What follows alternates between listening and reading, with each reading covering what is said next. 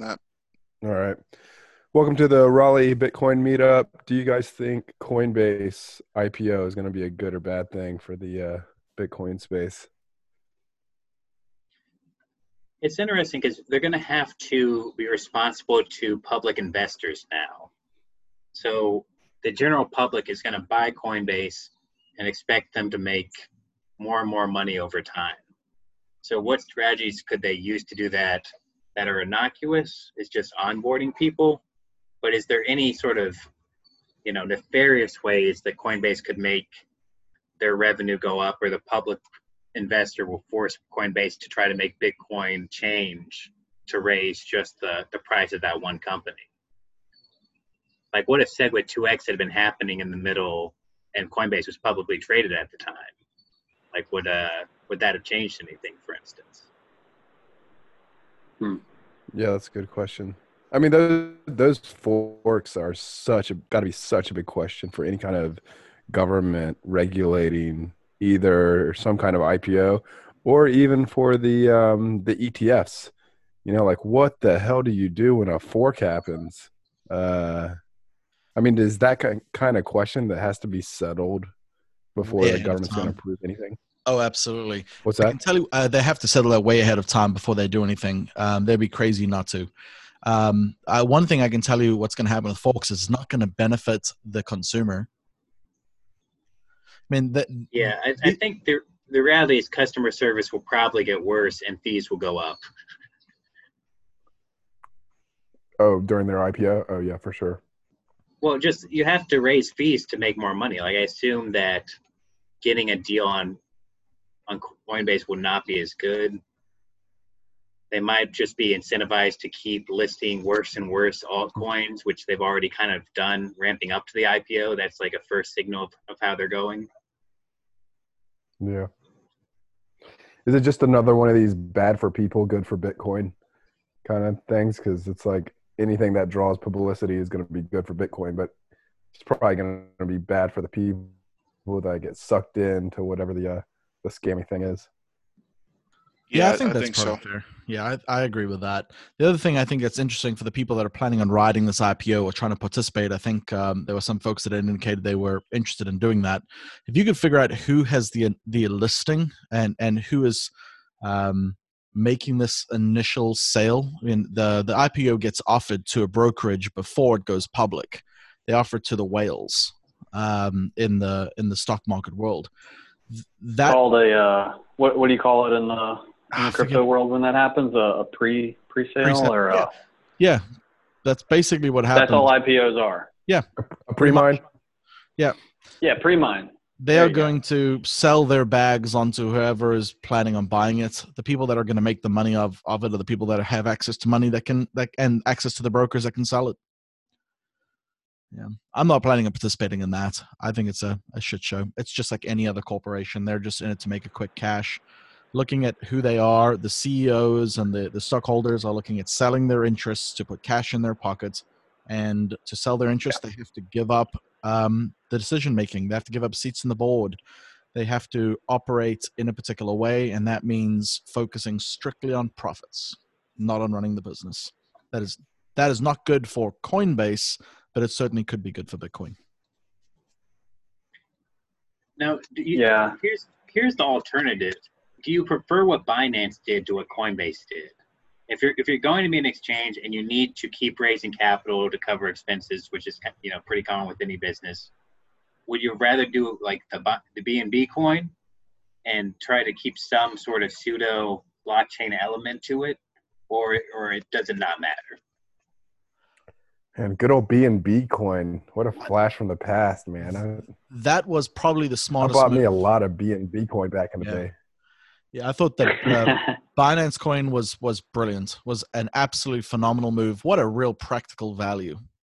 That was a true utility token. That was a goddamn Chuck E. Cheese token of the exchange world. When it actually had utility, though. You could yeah. pay your exchange fees. Absolutely. fifty percent off, wasn't it? It was, was really brilliant. good. Yeah, that was great. Whatever happened to exchange token? Was it really fifty percent? Yeah, I think yeah. you got a discount um, of fifty percent of your exchange uh, transaction fees. which and they also burned uh, B N B quite substantially. Um, so the price of the coin skyrockets, and during the bear market, um, when it was kind of kind of get hot and heavy there, uh, B N B was performing quite well. One thing I will say is Coinbase Pro used to have no fees, and, and they've added fees, and that kind of goes to the theory that this is not going to be good for the user experience trying to get the best bang for their buck when they invest in crypto. Yeah, that was great when they had no fees. I think the fees are pretty high now. They're like fifty basis points or something. I are think there are a couple other exchanges still have still trying to do the Binance model. I think Swissborg is one of them. They might just be a Swiss crypto cryptocurrency exchange that's pretty new. Yeah. Talking about these exchange tokens uh, reminds me of another topic, which was um, the centralized uh, stable coins that they've blacklisted some addresses. Oh. Did you, did you guys hear about this? So I heard about that, yeah. What was it, the Circle Foundation that did it or something, or Circle? Yeah, I think it was Circle, but it doesn't really matter. It's just the idea that stable coins can get Uh, your your stablecoin account can get frozen. Oh man, yeah. That's so funny. Can we conclude? I that, didn't even think about that. Can we conclude that so, foundations are more corrupt than businesses? That I would rather have a business acting in their own financial interest to improve a coin than just to allow these nonsense charities to pop up because they're so they've just been so badly run. You know, they're coming from the philanthropic community. And that place is dirty. You know, that's just going to conventions and wasting other people's money. What what I really hate about nonprofits is that they're often used by the incredibly wealthy to avoid paying taxes, um, and and then they you know they raise funds for their own personal benefit. They pay themselves salaries from it, and they qualify for P P P grants as well. Oh no! Yeah, it's nuts. So what you're saying is we need a Raleigh Bitcoin Foundation where we take in money. It's, and it's already set up. Yeah. It's already set up. Okay. How are, how are the donations working uh, for the Raleigh Bitcoin Foundation? That's confidential, sir. You're gonna you're gonna have to submit uh, the appropriate uh, forms and triplicate to get that information. Just a bunch of Doge, man. Bags and bags of Doge. What did you guys think about the TikTok Doge pump? Oh, great, man. A whole new generation of Zoomers getting wrecked. How much did it pump by, by the way, Doge? Well, it's back to where it was before, but... Yeah. I mean, it, oh, shit. Yeah, it just went up it, and went but right back down in the same day. Dude, wow. I got a... One of my buddies uh, sent me a tweet like, hey, man, should I buy Doge? And... I, this morning I looked at like he, he doesn't give a crap about Bitcoin, and it was kind of a dig on me, I'm sure. But I looked at Doge like this morning after that, and it was down, you know, thirty-two percent since that tweet like a couple days ago. Wow. Everything's just a pump and dump, man. Like the uh it's just alts, man. The, the alts have such a They like they get people to FOMO so hard, and people's minds like you, the the greed factor comes out just incredibly with the alts, and maybe it does in Bitcoin too. It just happens more slowly, but it's it's funny watching that happen. It's sad to me that this is something about humanity that we can't really change. You know, just that there's gonna the majority of people are just looking for a pump and dump. Like that's yeah. just you know, it just sucks. Like that's that's seventy five percent of people. You know, like and also when you like say you give somebody a hundred percent pump in a day, and they're like, oh my gosh, I just doubled my money. All they all they're looking for is the next pump. Yeah. Like they don't. It's just, it's just the, the greed factor just totally overwhelms people's mindset, and they just want a little more. Yeah. Mm-hmm. I don't know. And that that's something that I like, like personally try to fight, especially with, with the Bitcoin that I have, to like not be envious of other people that have more, or like, you know, want more than I could, you know, reasonably get myself, but just be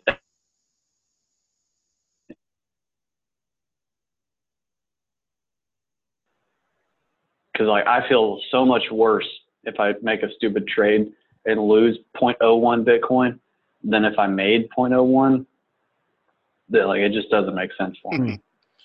So yeah. You're okay losing Bitcoin. Well, no, you're not okay losing Bitcoin, but you're you're not you're not you, you don't care about getting more Bitcoin, basically. I don't care about getting more than I like deserve, like that I'm willing to work for. You know, how, how many Bitcoins do you think you deserve? uh, twenty-one or twenty-two million, probably. But gotta collect all right. them all.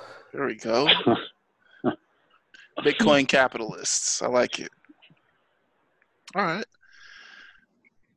But yeah, no, with um, with Coinbase, they're gonna. It's like you said. It's gonna be. It's gonna be really painful for the people involved, but good for Bitcoin overall. And I think they were discussing a little bit about releasing a token, like somehow doing the I P O, or kind of, it's kind of similar to like what B N B did, but I don't know if they're going to use it as a utility.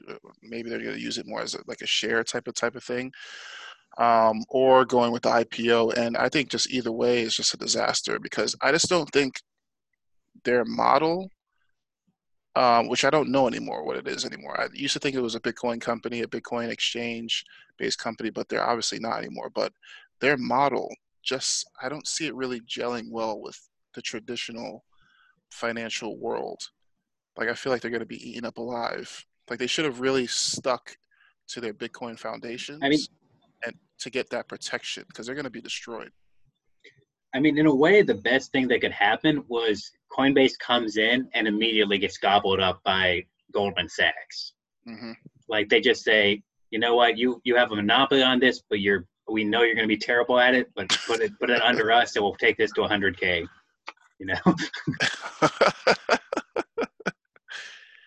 Yeah, I, I don't see I don't see them surviving. Like, once they once the real once they they put a freaking board on Coinbase with all the top ten, um, you know, Forbes uh, companies, like put those guys in your in your chairman seats, like it's a wrap. Like they're they're done. Like they're gonna be putting up so much shit on that exchange. Fuck the user experience. So many people are gonna get got for their money, and um, it's gonna be unfortunate. I mean, but uh, that's the route they want to take. So, okay, we'll see how it goes. I mean, Coinbase does some weird th things mon uh, money-wise. Like, they'll pay you to, like, watch videos about some of the, the crappier alts, right? Really? I didn't know that. I think they'll give you, like, ten to twenty-five dollars worth of the alt if you watch watch enough of the videos.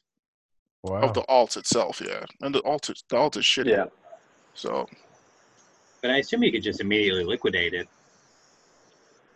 Yeah. It I assume the alts yeah. are also pr contributing the money for contributing the coins for free as a promotion. Yeah, that's right. Yeah, as the money goes down. Oh no. Oh no. As the value oh, no. goes down. Did someone post this link on the public channel? It looks like we have one of those Zoom guys dropping in. Is that Scammer Mac Scammington? uh, Let me turn off my video. Bitcoin Cash. Chat roulette here. Had a guy with a Bitcoin Cash gang shirt just show up to the Zoom call. Oh, man. um, B C H gang. Wow. You know, the uh, it wouldn't surprise me if uh, Coinbase went in the directions of stocks like Robinhood, and like trying to get people to buy, you know, stocks along with their altcoins and stuff.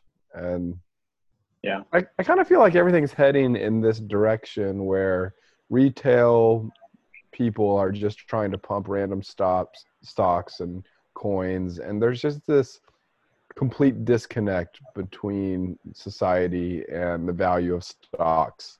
Like, it just becomes a total casino. I mean, a, a casino yep. would even be better. Like, it's just, hey, let's just get together and pump this stock, or let's get together and pump this coin. And I mean, why is Tesla going up so much right now? I mean, have they really? I mean, it's just, I just feel like the, the it's just getting more and more disconnected, like the value of stocks and coins. Political and now. Society. It's political now. Now it's like a presidential thing. Like, oh, you want to make the economy look good, print money, make the markets look good, and then you're good. That's the economy, quote unquote. Yeah, it's it's. I heard this podcast reference to it as a, a scoreboard. Like the stock market is now the scoreboard for the economy, and um, you can manipulate that thing as much as you want. And as long as you point to it and it looks green, people are going to say the economy is great. So, yeah, yeah. One package. This is some. This is something that bugs me so much about, and it's a great analogy to sports. No, because you got somebody in the nineteen forties who hit like fifty home runs, and then a guy this year hit seventy home runs, but they played a lot more games this year. So, of course, you're going to shatter all the records. Mm-hmm. You know? It's that exact same thing happening in the stock market when, you know, the dollars just don't go as far, so there's a lot more of them. Like, of course, you're going to hit all-time highs. Well, they're printing more specifically for it, too. Yeah, that too. I think the baseballs are juiced. Yeah. The bills are juiced. I mean, the, the everyone's getting zero percent loans. That that's the, the issue is that the large corporations are getting these loans that cost them nothing, and that's our that's our entire economic plan right now, which is a disaster because it's so far away from a free market that. If a company wants to build a factory, yeah, go ahead. Here's some free money to do it. Like, it's it sounds like a good idea if you haven't thought about it at all. But once you realize that there's no accountability to this plan, it's it's it's disastrous. Yeah, I, I'm kind of. I think there's something going on in terms of the psychological effects on just mass media and people who consume mass media, and the inflation that's currently happening, because as we're printing money, um, people are witnessing the stock market take all-time highs, but they're not quite, they're not really crediting, or they're not really faulting it to inflation. They're really looking at it like, hey, the economy's doing good, but also these guys are really smart. Whoever invested in Tesla, like, you are a fucking genius. Like, how did you know how to do that? I should have did that. That was my mistake that I did not invest in Tesla. I did not invest in these, in gold. I did not invest in all these things. So it's like completely going over everyone, like a good majority of people's heads, that inflation's happening. They're printing money. They're propping up these these ticker symbols, but people are crediting that to wise investing. Yeah, the last ten years of money pumping, and I saw it, and I think I talked about it on this podcast before. I was at a grocery store or something, and in front of me, like, a dad was talking to his kid about, you know, how he was going to be a successful trader like him. And I'm just thinking, the guy just had to put money in the market anytime in the last ten years. Like, yeah, this, this, the, your kid's going to get wrecked. The more, this is the thing that just kills me about all these incentives that you give people. Like, if you're a traditional value investor and you, like, you know, when you buy a stock that's a, at a thirty P E, like, that's the average of the S and P now is thirty P E. So, like, if I give you thirty dollars and you give me one dollar back every year, like, would that be a good deal? You know, pro- I probably wouldn't do that. You know, that's, that's, that's not a, a quick enough return on my money, mm-hmm. But that's the average multiple of companies in the S and P today. And that is so expensive. It's nuts. Mm. Yeah, it, the the stocks only, you've got to be kind of a kind of a gambler and a YOLOer to put your money in the stock market, but that's the only way that you win because there's no returns anywhere else, unless you you know buy Bitcoin or something. Yeah, I don't think the efficient market hypothesis works with the stock market because stocks should have their value from future dividends that get paid. Like it should be that future dividend should be so huge that the present value of those future payments is the stock price. And that is not, not how the stock market works. Right. Whereas the market can be efficient about, a, a piece of wood, like that, that actually is the correct price now. A Bitcoin actually is the correct price now. But these stocks, they're no, because nobody can predict the future correctly, it can't be efficient. No one ha no one knows what future earnings for these companies are going to be. So it, it's efficiency would need clairvoyance, which just is not there. The, the efficiency comes from I somehow the, the price is, you know, all the information at this present time around the world says this is what it should cost, but you can't include future information. You can't predict future information. I don't think that's typically what uh, efficient market hypothesis means, though, isn't it? Just it makes efficient use of the current information. I mean, mm. I don't. I don't think. I don't. I don't think that thesis talks about being able to predict stuff. Anyway, you know, yeah. Um, uh, I heard an interesting thing on a podcast of someone who was pricing the stock market in terms of gold. And if you just like, if you use gold as the measure of stock values, it actually hasn't gone up.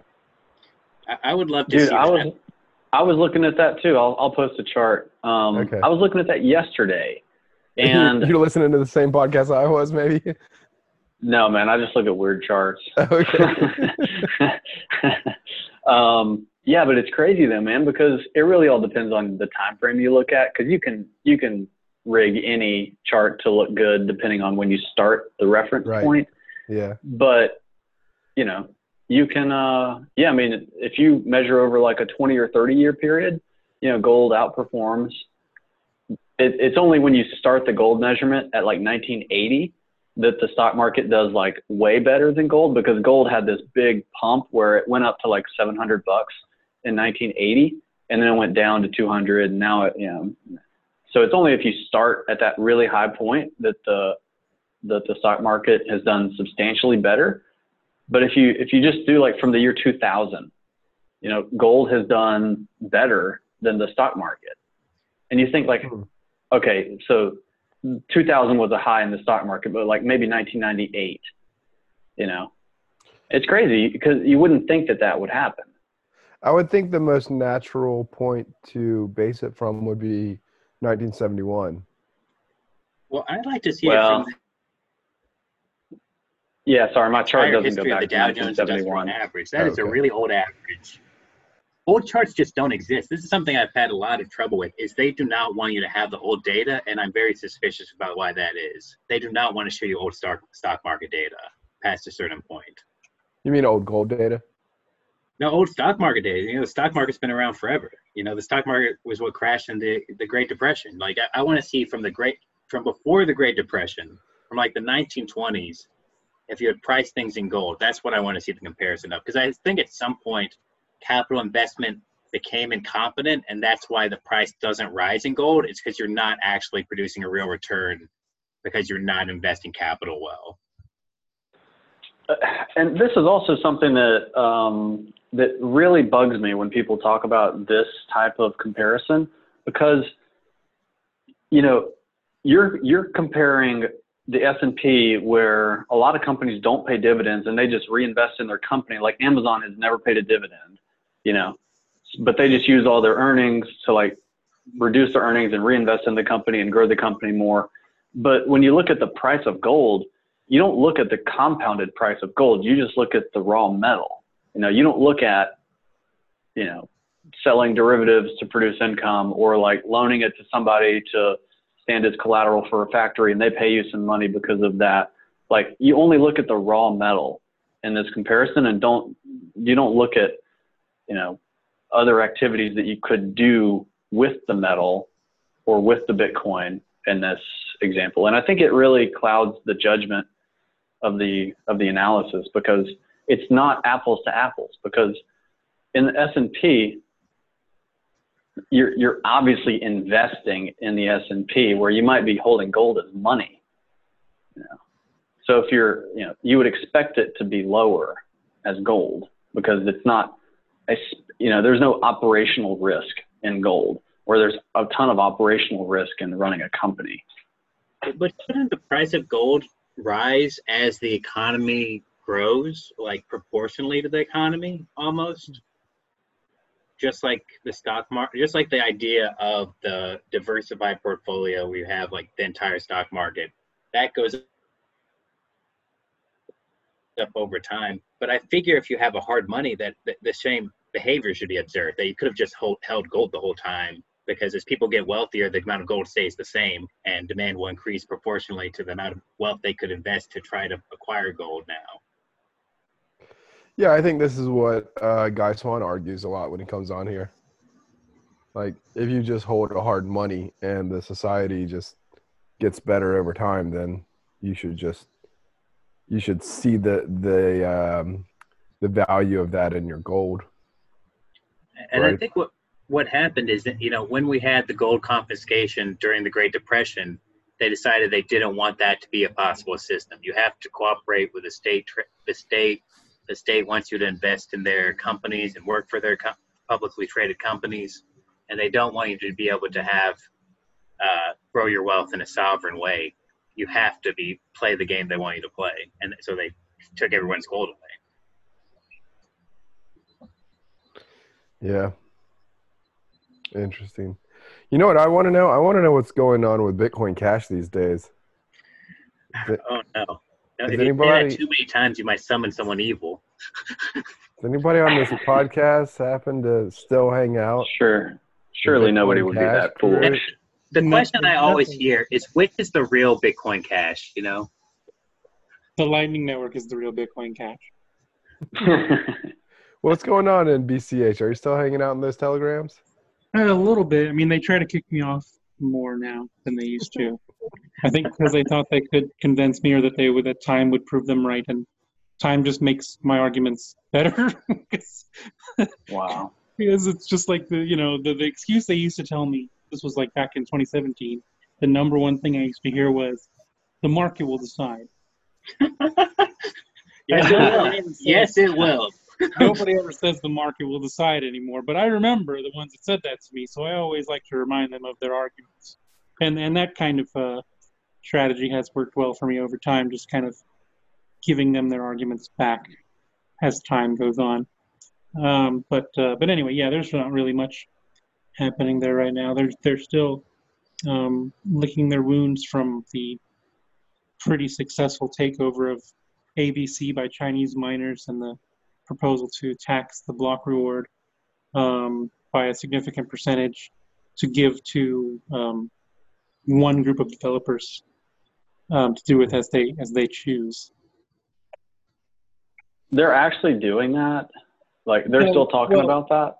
They put it in the code, so the actual code that does that is is now in the code, but it's not activated. So, you know, they can say that they didn't do that, but it's in the code. It just isn't activated.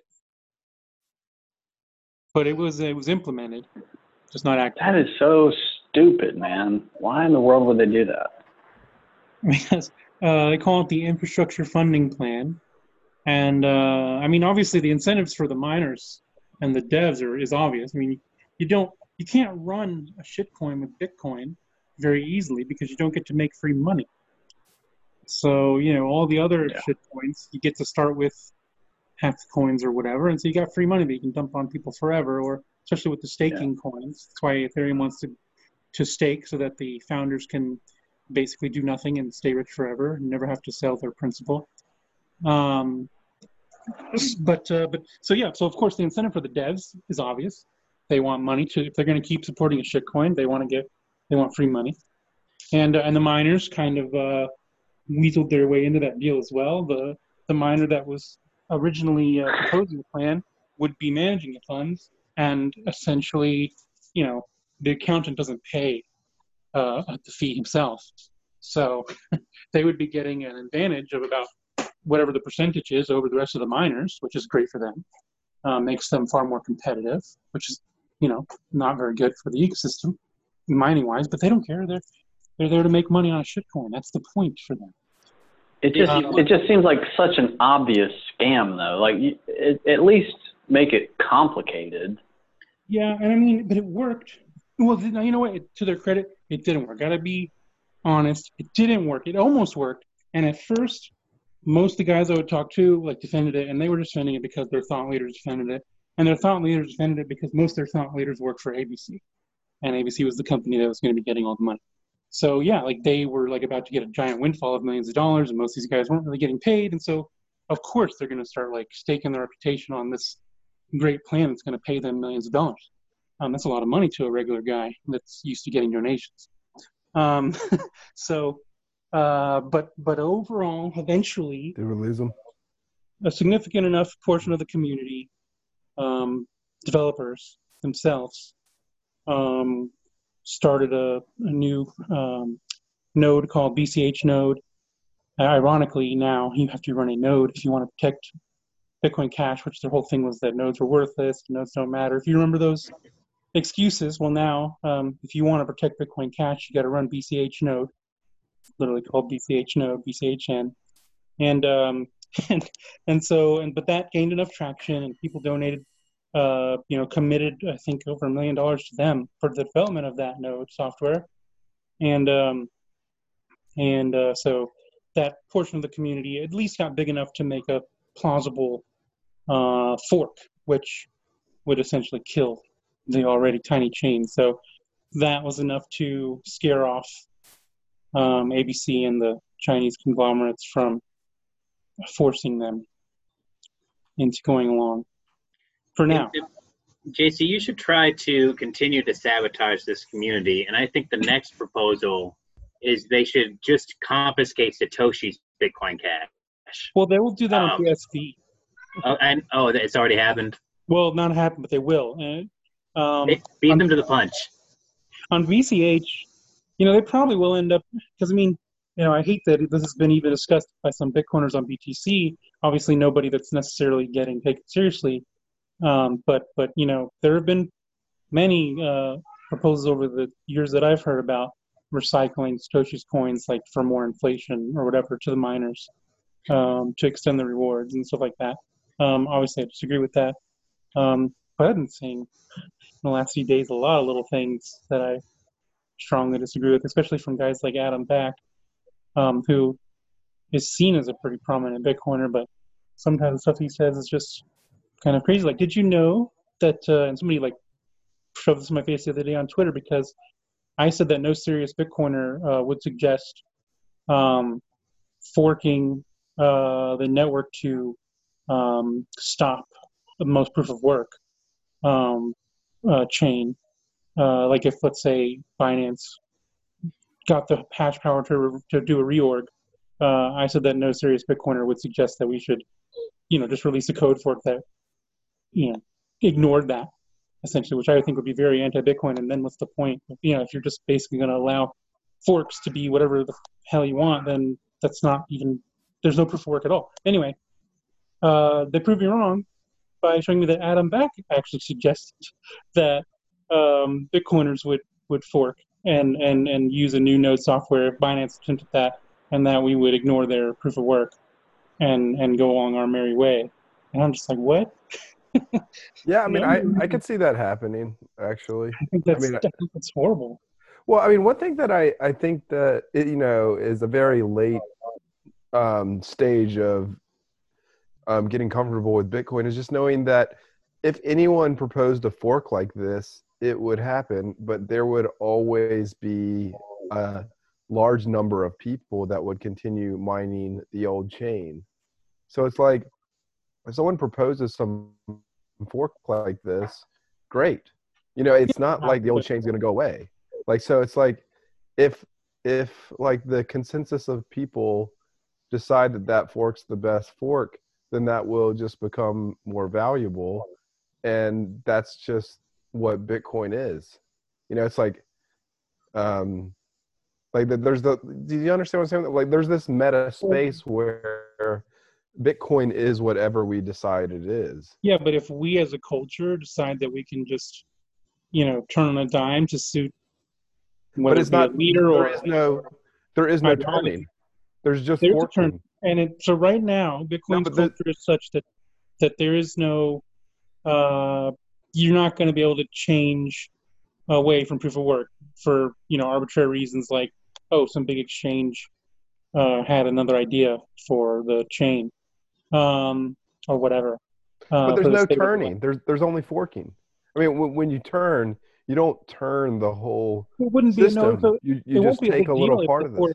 Is uh, not a majority, but if the fork became, let's say, quote unquote, the culture, and we considered it Bitcoin, and it maintained, you know, the majority of the economic value, and it became, you know, then that means that it's essentially been compromised, in my opinion, and can continue to be compromised, and can be, you know, used as a weapon against uh, whoever can convince you they're the most popular voice uh, in Bitcoin. Yeah. Um, you know, which well, this is why we don't need a Bitcoin community, man, because if there's a community, we'll eventually be wrong, and then we'll screw it up. Oh, we well, we got to be toxic, and the, the, the, well, the, we just can't the, have the, leaders. I don't know if you're kidding, but that's true. I mean, uh, as long as I'm serious, from human decision, it needs to be something that doesn't care what people think. I mean, because like if we're all, it, yeah. dude, if we're all friends and we're all in the same community, we don't even need money. We can just do favors for each other. Like money is for enemies. I like that. uh, I'm not with you anymore. I think you're kidding. I don't know. No, no, no I'm not kidding. Like, like in a family, like, you don't exchange money, and like if a neighbor wants you to like, you know, do a favor for him, you don't ask for money. Like you only you only ask for money people that you don't that you don't really know that well. That's what he's saying. Yeah. Well, I mean, in that case, you wouldn't need yeah, like you said, you wouldn't, but you wouldn't need Bitcoin. Um, right.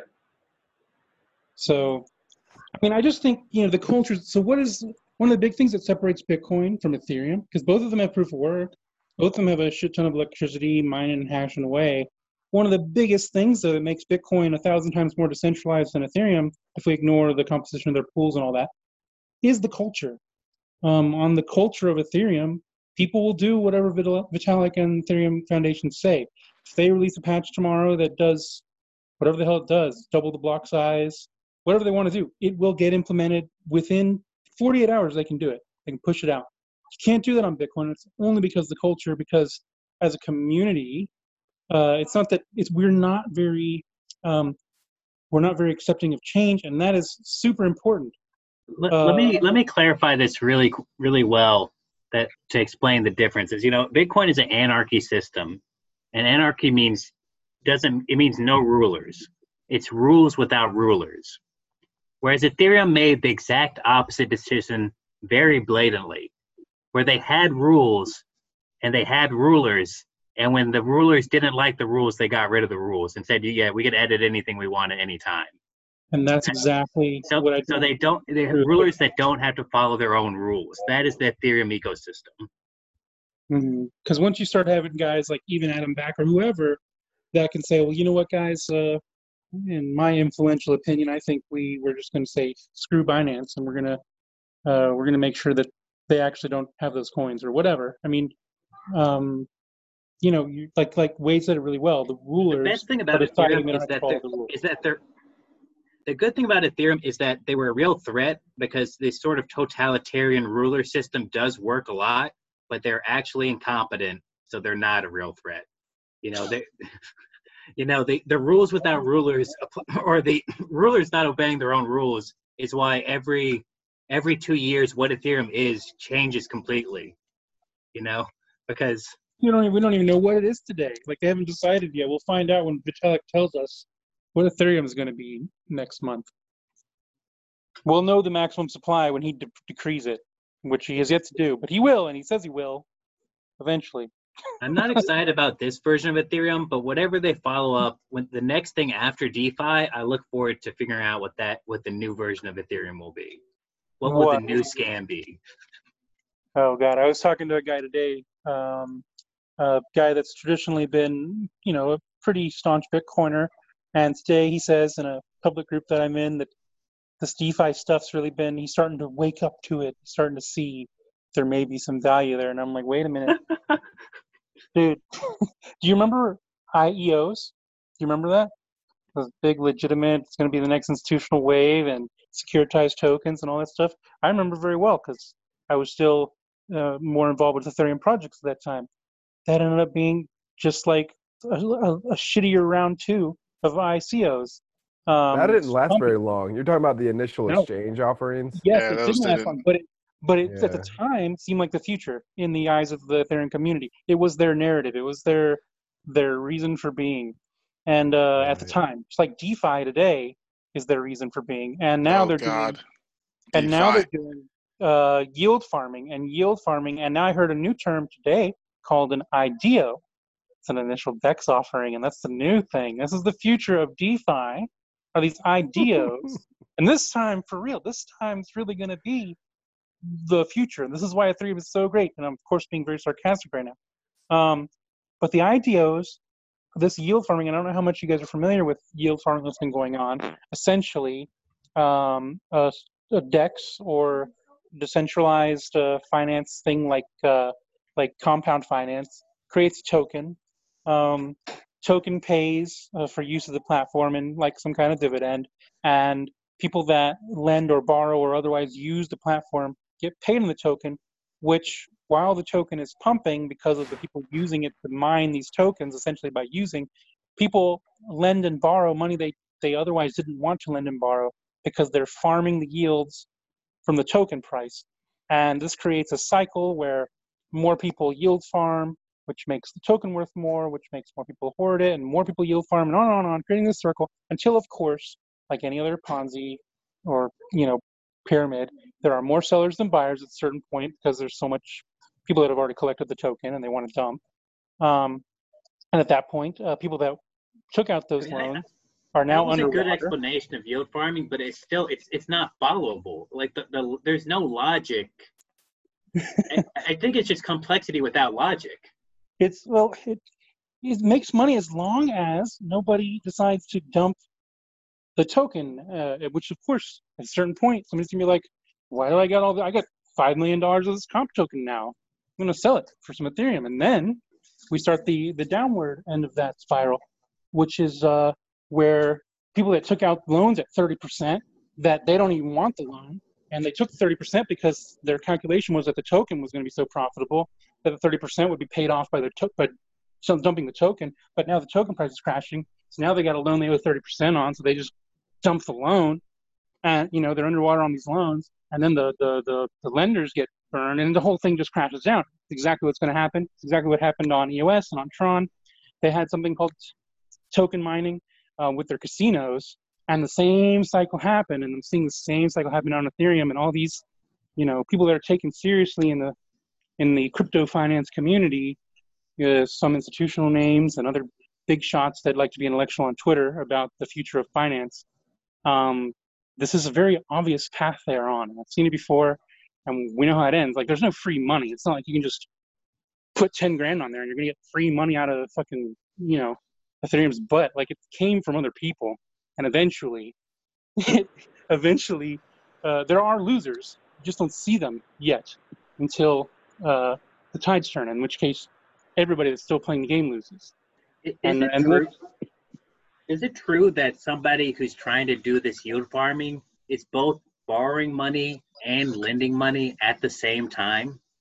You could, because you because as long as the token is increasing in value, and as long as you can sell the tokens from your lending and borrowing at a higher price than your interest, it's profitable to do that. And the only reason why you're able to sell the token at a higher price again is because people speculate on these new tokens, and it's a cycle that ends very quickly. I think this new yield farming trend is not even going to last three months.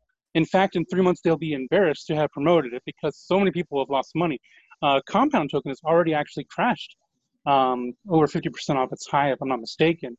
Um, I think it did hit three hundred and something, and now last time I checked, it's like low two hundreds. So um, we're already seeing it a little bit, and, and but but. There are many other DEXs that have yet to create their tokens, so we're going to have these I D Os happen, and as these new tokens are created on these new DEXs and these new lending platforms, they'll pump too because there'll be fresh yield, and you know it's like making a new Ponzi after the old one crashes, um, and you move on to the fresh new one, and the smart money gets in first, gets in, gets out really quick, and this works for a while. It works in every crypto Ponzi that there is, all the new Ponzi crypto games, even the proof of weak hands and all those types of games. The first ones always do very well for the early guys, but eventually there's so much big money that comes in so early and is so intent on dumping that it doesn't even last two weeks. You know what might happen though is, like, what if Bitcoin starts pumping just because of like S two F stuff, and then just, you know, the rising tide lifts all boats, and then because Bitcoin is pumping, the whole system pumps, and then like this DeFi stuff gets promoted even more. There's too many buckets. Um, by that I mean, like, you got so many fake market caps, you got so many wells, like you got all these holes. If you look at every token, every E R C twenty token as a as a bucket with a number on it, and that bucket needs to be full before it can overflow. You know, some of these buckets are so huge that there's no way you're going to get enough capital to fill all those buckets up and more so that you make a profit. I mean, you got these bag holders that are collectively billions of dollars underwater. Sure, is it possible that we see like maybe multi-trillion dollar pump to Bitcoin that actually has enough water to fill all those buckets?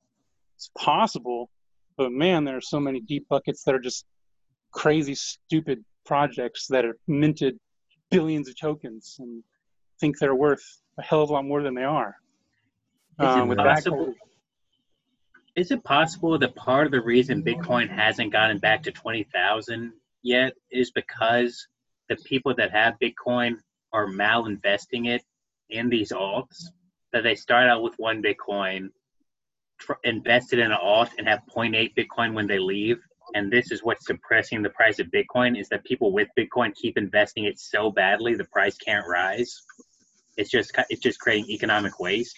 It's possible. I think it's more likely though that all these derivatives are probably dampening the price. Like, is all that money going on on Robinhood? Are they really turning around and buying Bitcoin with it, or are they just hoping that everybody doesn't sell at once? You know, like, it's a lot of volume that we're probably not seeing on the real market because they're throwing it into these derivatives. I saw a great tweet from uh, Jameson Lopp that said, "We have no evidence that Robinhood owns even one Bitcoin." Really? Well, I mean, we don't. I mean, I mean, where's the on-chain proof that Robinhood owns Bitcoin? That's so great. Just sow those seeds of, you know, of distrust, but it's actually true. I mean, I would, I would love Robinhood to get taken out because Bitcoin pumped and they didn't hold any. You know, they couldn't. That would be amazing. I mean, they still don't have the withdrawal enabled, I don't think. No, you can't. It's not real coin. It's literally just paper. Really? With Robinhood still? Yeah, yeah, Robinhood no still doesn't have withdrawals. Wow. That's no, why Jameson tweeted that. It. Like, it's just pure.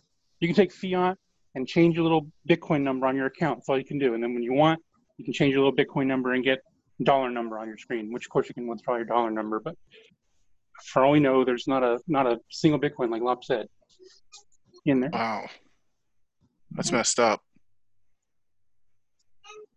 And this, I think, is a way better chance than not that they're not. I mean, that they're not, and they probably are absorbing a very significant portion of Bitcoin volume um, from uh, the new class of Bitcoin buyers, all the institutional guys, the higher end retail guys, and then the The FOMO guys on the retail side. Like, many of them are just going to dump portfolios on Robinhood and feel. I mean, even I was looking at uh, what's his name, billionaire that was uh, interviewing Pomp recently.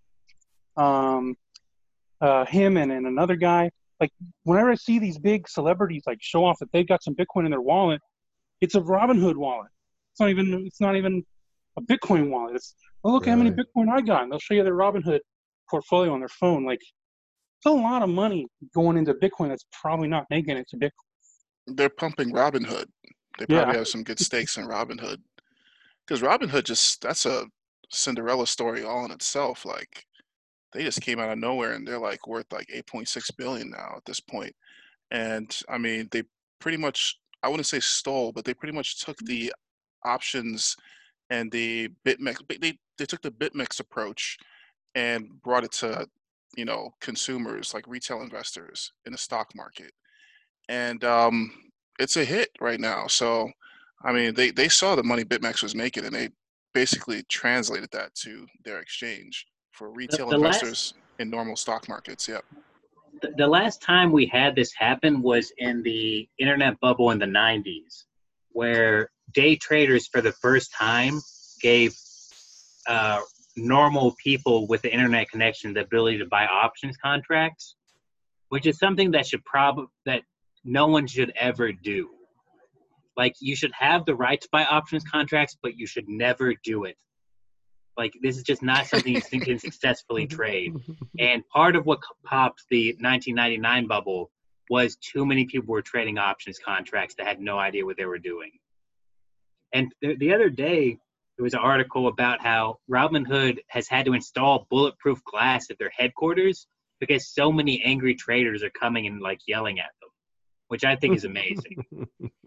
I think we're witnessing another stage of a financial collapse now that Robinhood is out, because Robinhood essentially came around at the perfect timing where everyone is at home and everyone's, they think they're, you know, majestic investors.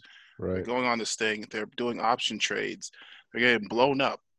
And that's literally the United States economy, like a, a whole class, middle class, lower class, maybe, you know, a little higher than middle class, but not upper class. That's that entire class getting freaking wrecked on Robinhood, getting exposed to options trading, which they should not be doing. They're not getting wrecked, though. The people I've met have, are the people that were buying airline stocks in the middle of COVID and making tons of money. Like, unfortunately, like, we're setting them up. They're succeeding initially, which is, you know, gambler's luck. And that's really what's going to bite them, because they're going to double down. Exactly. They're going to get wrecked at some point. That, I mean, there's very few that will survive the reckoning. how how ironic is it? How ironic is it that um, all the poor people are getting wrecked while Robinhood is just, like, making the rich people richer? Oh, yeah. Like, with the name Robinhood. That, that is iconic, man. It is very ironic, oh, too. That but that's that's awesome. Like, how do you get to a nine point three billion dollars valuation on on no-fee trades? You're not going to get one hundred million Americans to pay for Robinhood Pro to get that sort of revenue. And the, the amount they're scraping on on um, on the trades where you're not quite, the market makers aren't quite giving you the best deal on an options contract. They're just taking a cent here, here, a cent there. Like, is that really going to get high enough to judge that valuation? Probably not. The valuation is probably based off users. And right now, their their users, it's probably like through the roof. Like, probably I would I wouldn't be surprised if it's like half a billion users on Robinhood at this point. My theory about uh, users is that a user of a social media site is only worth like ten to a hundred dollars, but if it's a financial situation like investing in a in a altcoin or investing in Bitcoin or investing in Robinhood, like when you're actually spending money on, on a social media type website where it's a mixture of both, is a thousand dollars. So it wouldn't surprise me if they just have uh, maybe ten million users total. Wow. Could be. I mean, dollars per user. It could Jeez. be. Yeah. They have, they have to have a shitload of users though for people to evaluate them that high. And I'm pretty sure they show that evidence to their, the stakeholders during those meetings. Um, unfortunately, they did not, they did not show the Bitcoin, you know, the Bitcoin evidence that they actually hold Bitcoin reserves or anything like that. You know, yeah. So, so May fourth, they had thirteen million users. So yeah, it is about a thousand dollars. It's once you've connected a social media type situation to, to someone's bank account, where instead of only being dependent on advertisers to milk uh, to milk a user, that's when you get that extra thousand dollars instead of just a hundred or so that Facebook probably gets. Mm-hmm. Frito, man, sense. You just came up with your own stock to flow model. That was amazing. Yeah, just on the on the whim, right? Just. So yeah, it should be about a thousand. Then plugged it into the formula. It was a, it was a thousand. Wait, how how does okay? How is um how is Robinhood regulated? Like, who is responsible for checking to see if they have the the Bitcoin?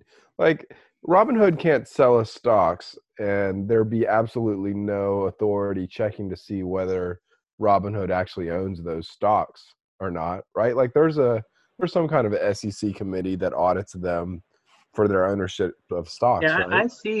I, I see uh, Robinhood stocks uh, I get to see custodial flows of who's holding what stock, and sometimes Robinhood will be in that list, which it just means they have, their users have fifty thousand of whatever tech or healthcare stock. Okay, but like what, so there's there's some authority that is monitoring that, right? I mean, my suspicion is that the S E C would almost encourage Robinhood to do a bad job with Bitcoin. Like, yeah. you know, do a good job holding stocks, follow all the regulations, but just do whatever you want with Bitcoin. Be as sloppy as you want. It's not I, our deal. I have no idea. I have no clue about this, but it wouldn't surprise me if it wasn't perfectly legal for them to um, fractionally reserve their stock holdings. Like a bank. Wow. And I'm just saying this out of my out of my out of my ass, but wouldn't surprise me if there weren't like some kind of loophole or loop workaround. Like maybe they're regulated as like kind of a bank, and their stocks are just seen as money. You know, like okay, we've got you know fifty million of this, um, so we're just going to consider that fifty million dollars, and we're allowed to, you know, according to bank rules and regulations, we're allowed to not hold the whole fifty million. So we're not going to hold all fifty million, but it's actually, you know, it's not actually fifty million. It's supposedly stock. Just get you here. Man, thinking about the the idea that maybe they don't have any Bitcoin, and so all that demand never actually made it into the price. At first, I was like, oh, that's okay because that demand's going to make it in there eventually, because they're going to have to buy it eventually, but maybe they're not going to have to buy it eventually. Maybe that demand's never going to make it into the price. That I mean, that kind of sucks to think about. I know. That's and that's exactly where I was coming from when I said I think it's more likely that it's not just Robinhood, some other uh, exchanges too now, maybe even Cash App. You know, like we don't know that all the demand for buying Bitcoin on all these different apps and platforms actually ever, even the ones that are like Bitcoin only, like Voyager and all this other stuff, we don't know that they are ever buying Bitcoin. Hmm. Man, they could my, afford, but, you know, hundreds I mean, Robinhood trading weeks and, and and and not buy any Bitcoin. Like the market would not reflect that. Yeah, but if it, if Robinhood is the only one that doesn't allow withdrawals at at, at any capacity, right? That's, yeah, I think so. They're the only one that I know of. Yeah. Um, so they are definitely the most likely contender for Scammer of the Week. Um, but, I mean, if it continued for a really long time, I could see it being a bad thing. But if the price of Bitcoin goes up, you know, ten x, and all those people sell Bitcoin for other stuff, like that's going to wreck Robinhood, even if they're a ten billion dollars mark, you know, company. And so they're going to get wrecked eventually because you just can't do that in Bitcoin like you can with stocks. Like the odds that every stock is going to go up ten x is very unlikely. But that could definitely happen with one of your assets, namely Bitcoin. And uh, that seems like that would definitely wreck you. Yeah. So, okay. So here's what could happen. Bitcoin could go up. Some people would sell their Bitcoin and then they'd want to like cash out of Robinhood, and then Robinhood wouldn't have the cash to pay out because they didn't actually sell yeah. it Bitcoin. Exactly. Yeah. They, yeah. they just wouldn't have the cash to pay out or to buy your other stocks or something. But in the meantime, we all get cheaper Bitcoin because those people that thought they were buying aren't actually buying. Yeah. Man, this just furthers my like motivation for like, like promoting exchange scams. I want as many exchange scams as possible, man. I mean, like, I mean, I, I want exchanges, but I want them to run off of people's money all the time. You just got to beat it into people, man. There's no way around it, you know? Yeah. Uh, all right. What's what's next on the topic list?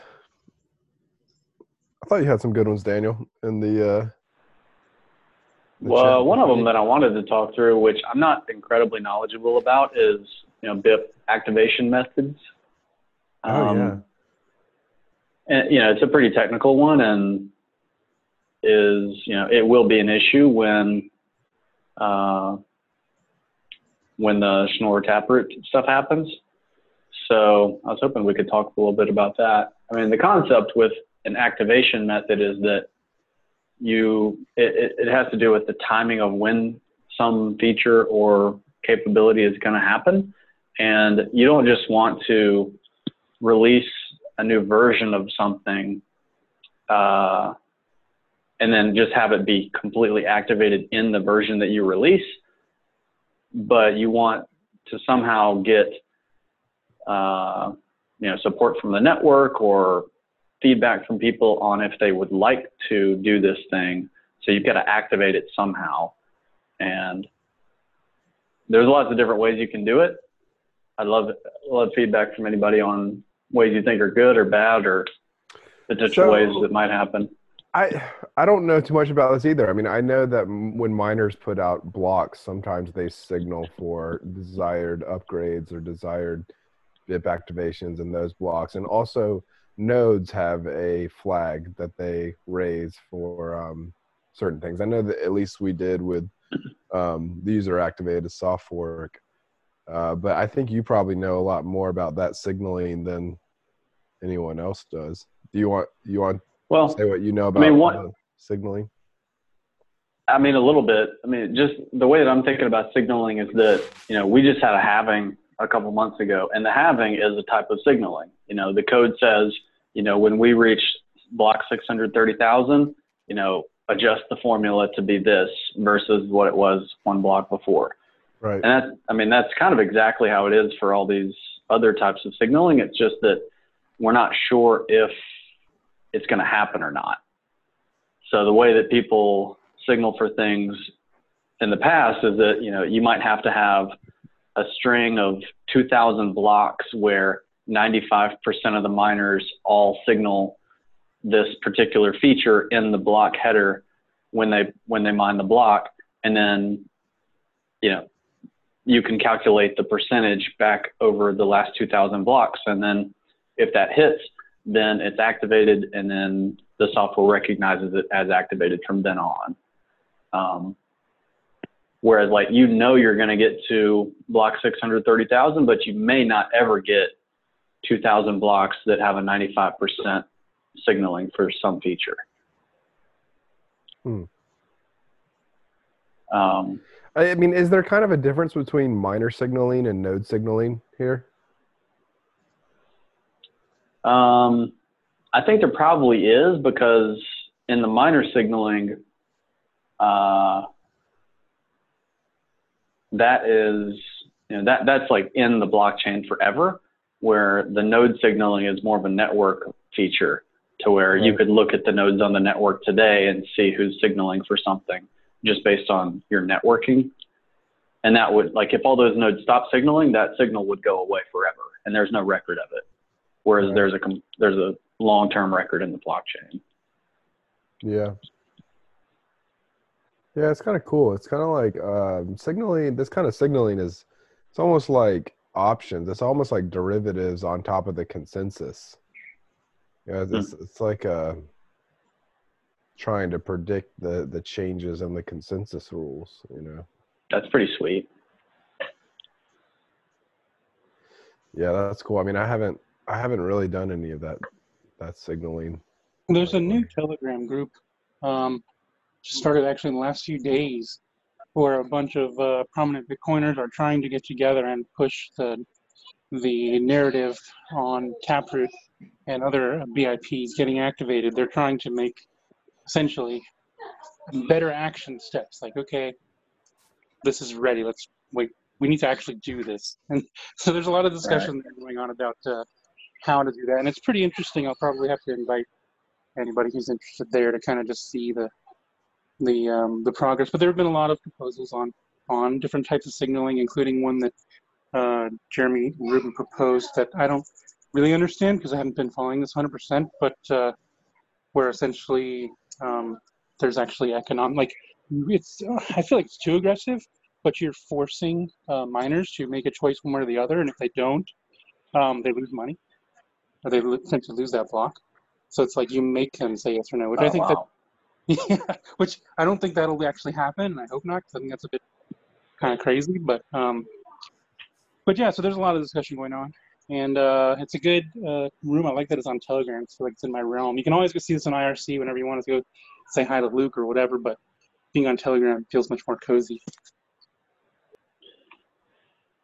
Yeah, and I, I'm in that I'm in that uh, channel as well, but I haven't actually. I mean, there's been so many messages over the last two days that I haven't actually had time to read them attentively. But uh, it's really fun to see people just thinking about, because I, I think that people saw with uh, with SegWit that just relying solely on the miner signaling was probably not a great idea, because uh, you know. Who's to say that miners should have that power and that they're reliable to not be, um, you know, swayed to one side that might not actually be the best technical solution to something for their own self-interest. So it's fun to see, uh, you know, new ideas for how this signaling could happen. And it's just a great example of how the, the protocol can change, and you can come up with new ideas like, but it's cra- it's really crazy though, because you actually have to get the network to agree to do something. Like the whole reason for this signaling is that because you can't just rely on social consensus and other things to make things happen in Bitcoin. You have to actually get the code to change, you know, and there's really no, no surefire way to make that happen. Yeah, I recently heard the idea that referendums are actually undemocratic. And then I looked, and the evidence is from history that um, Napoleon was one of the first people that did this. So he overthrew the, the Republic of France, installed himself in as the, you know, supreme dictator or whatever. And then he had a referendum, and the referendum's just a single question: do you approve the new constitution or not? And that and that you, you, that's not democratic. Like, you haven't actually asked people's choice. You've just presented them one option: vote yay or nay, and force it on them. And it worked well for him. I was looking. I just looked it up. It's the eighteen oh four French constitutional referendum. The percent of votes was ninety-nine point nine percent yes, zero point zero seven percent no, with forty-seven point two percent participation.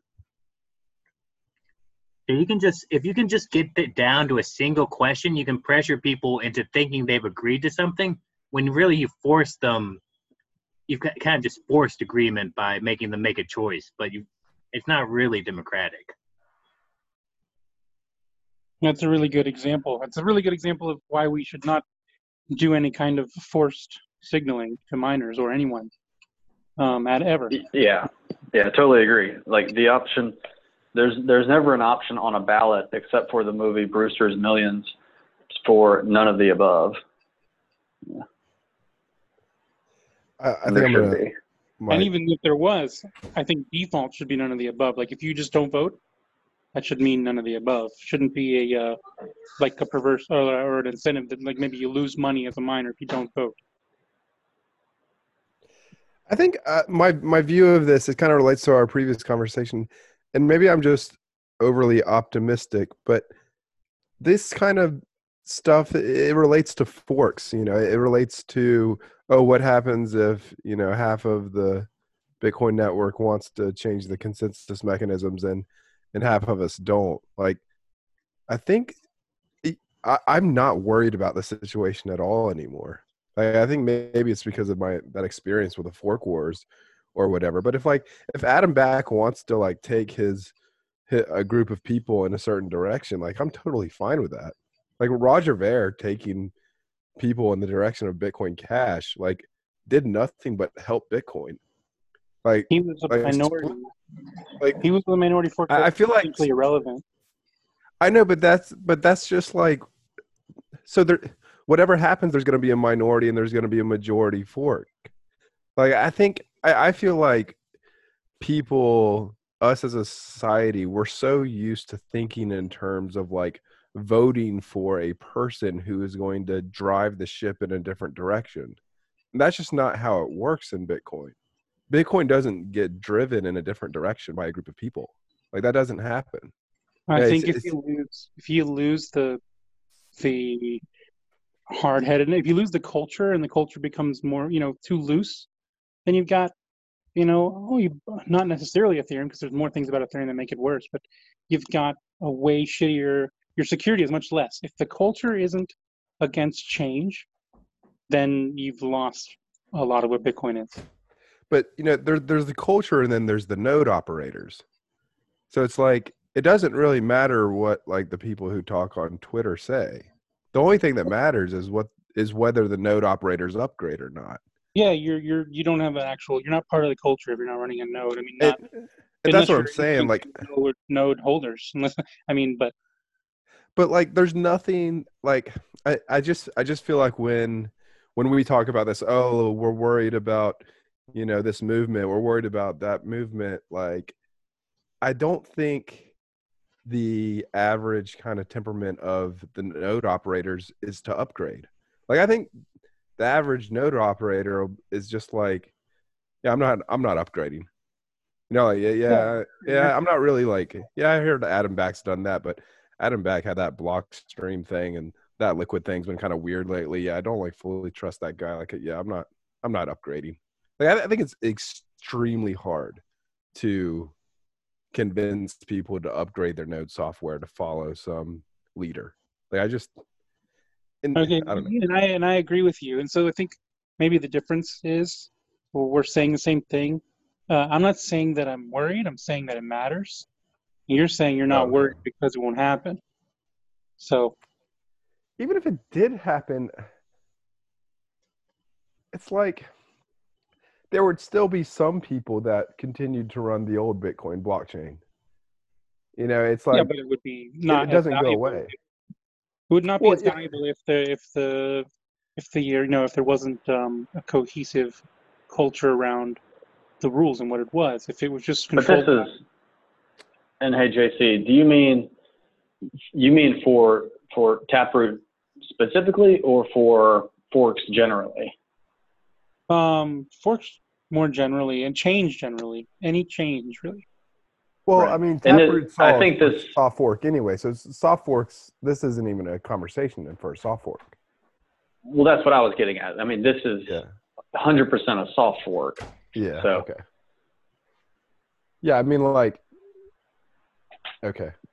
I guess that's just a different conversation when we're talking about soft forks. Like, soft forks matter even less, you know, yeah. like, yeah. They definitely do matter less. Um, somebody did actually bring up today in the uh, B I P activation group, which is what it's become called, uh, the uh, the time the time change thing, and he was very adamant that it needed to be implemented immediately uh, and fixed immediately and hard forked immediately. Who? Adam? The, uh, no, uh, somebody, some guy that's on an anonymous account. But you know. And people told him he was off topic there, and he's like, how am I off topic? It's this B I P activation channel, isn't it? And they wanted to steer the conversation back to Taproot. But I mean, kind of, um, I kind of, you know, that is, I kind of feel for that guy. That is one hard fork that I would be behind. No, I, there's no way I'd be behind that. No I'd way. Keep, I'd keep running my old node. Because we don't need to, man. We'll like, somebody will figure something out before we need to do it.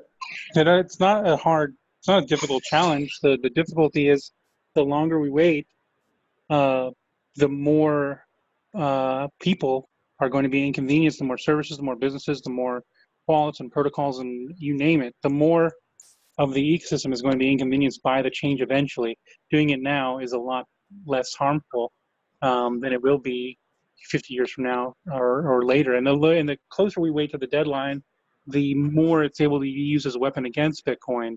Like, portions of the ecosystem can make threats that, you know, I'm not going to change unless we also add this or unless we also add that. And it becomes more critical because we have to change soon, so we better hurry up and agree to somebody's compromise. You know, J C, you're showing your you're showing your time privilege here because, you know, what about people that are going to be born in the year twenty twenty-one that are going to have an opinion on this in the year twenty fifty? Yeah. It's very shameful of you to show that privilege. Well, I mean, like, wh- wh- who's to say that we aren't going to figure out a way to do it with soft fork?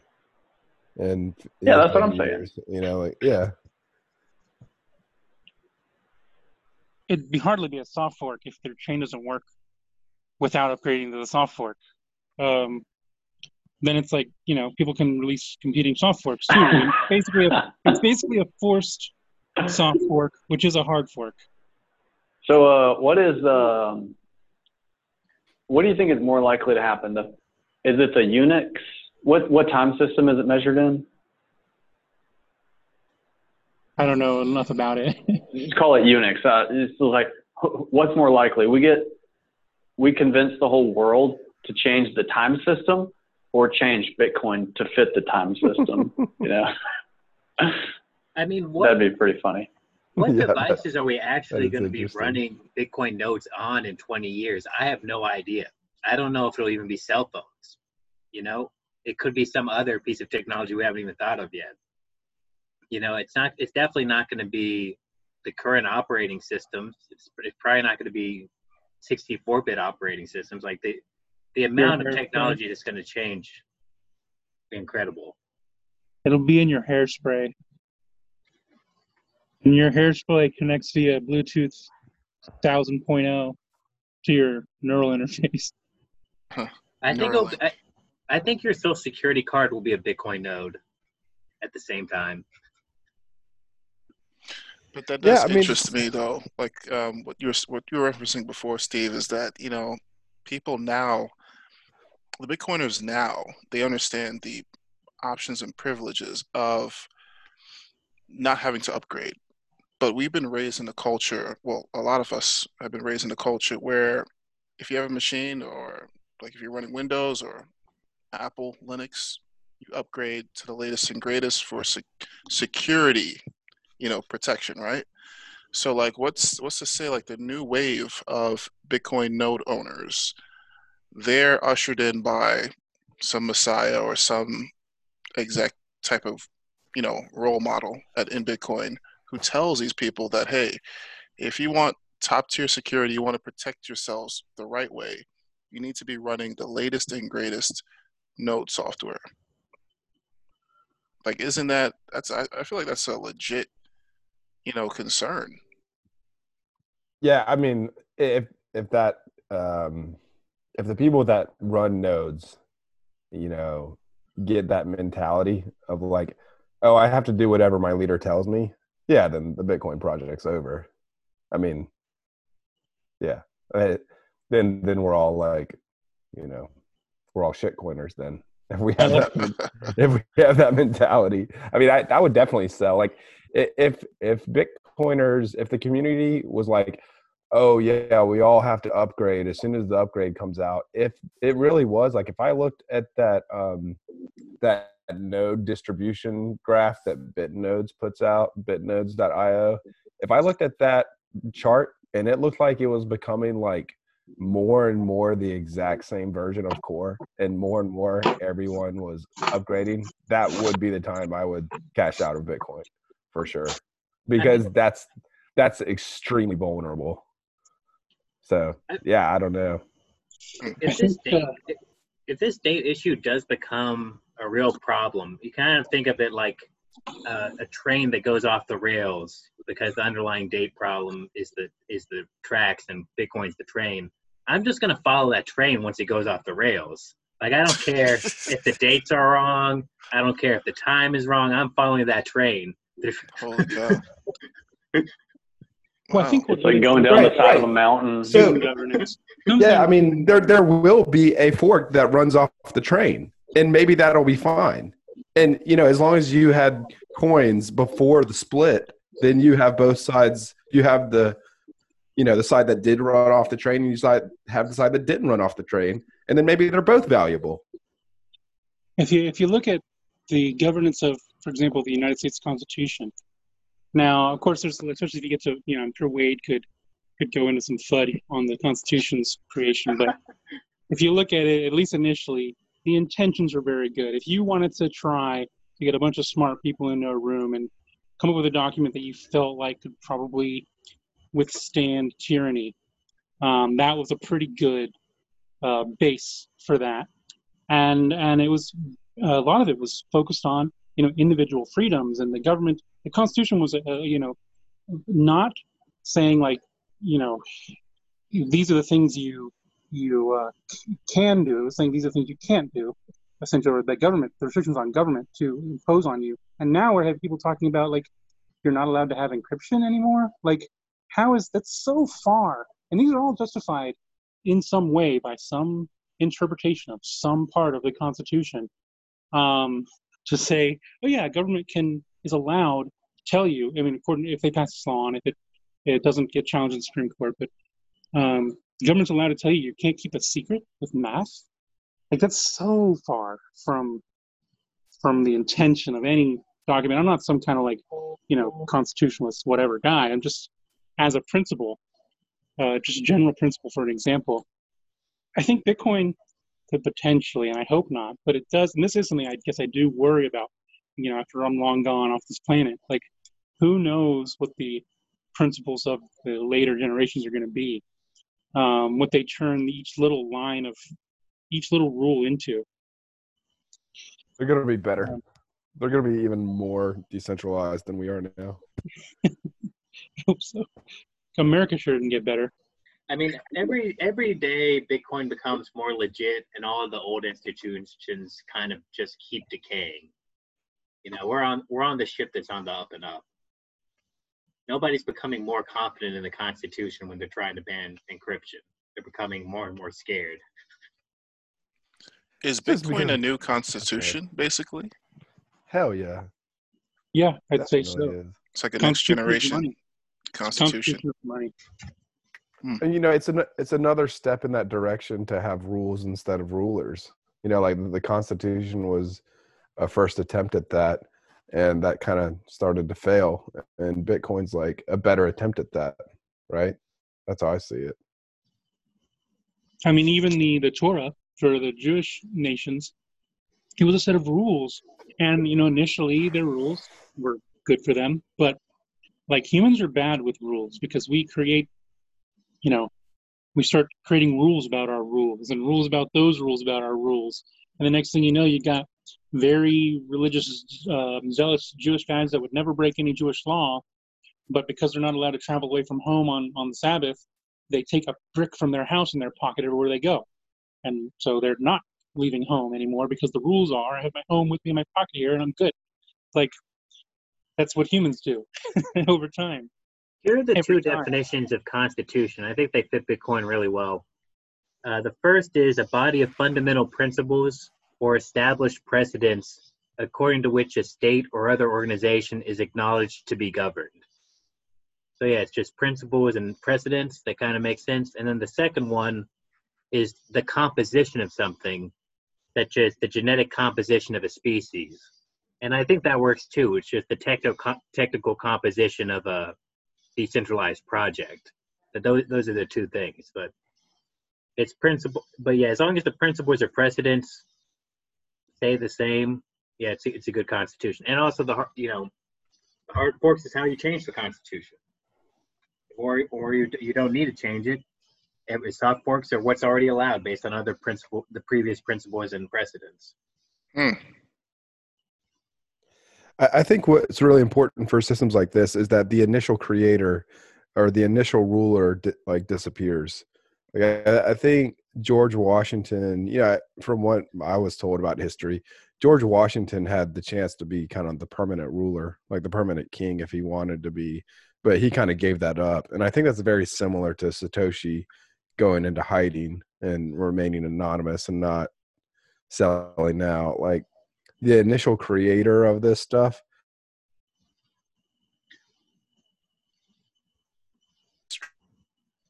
and give up a lot of power in the beginning for a chance. That's a great press. That's a great example. I don't, I haven't thought about George Washington compared to Satoshi before, but yeah, I mean, imagine if, if he, you know, he led it for two, Satoshi was in charge of Bitcoin for two terms. He was had seen what the community had said, like some stuff they agreed with, some stuff they thought they didn't quite agree with. But he's like, well, I'm not going to make all the decisions forever. I'm just going to disappear. You get the general idea. You know, it's a, it's a great currency uh, if you can keep it.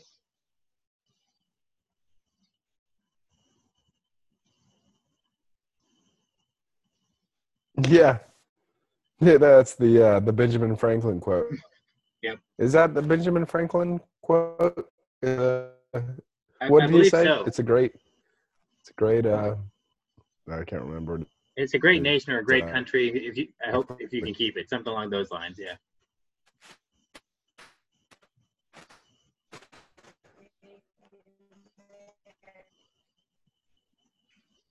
Decide to be optimistic about the next generation, and that I feel like we're going through this kind of big depression right now, and I think depression makes for more thoughtful and um, conscientious thinking people.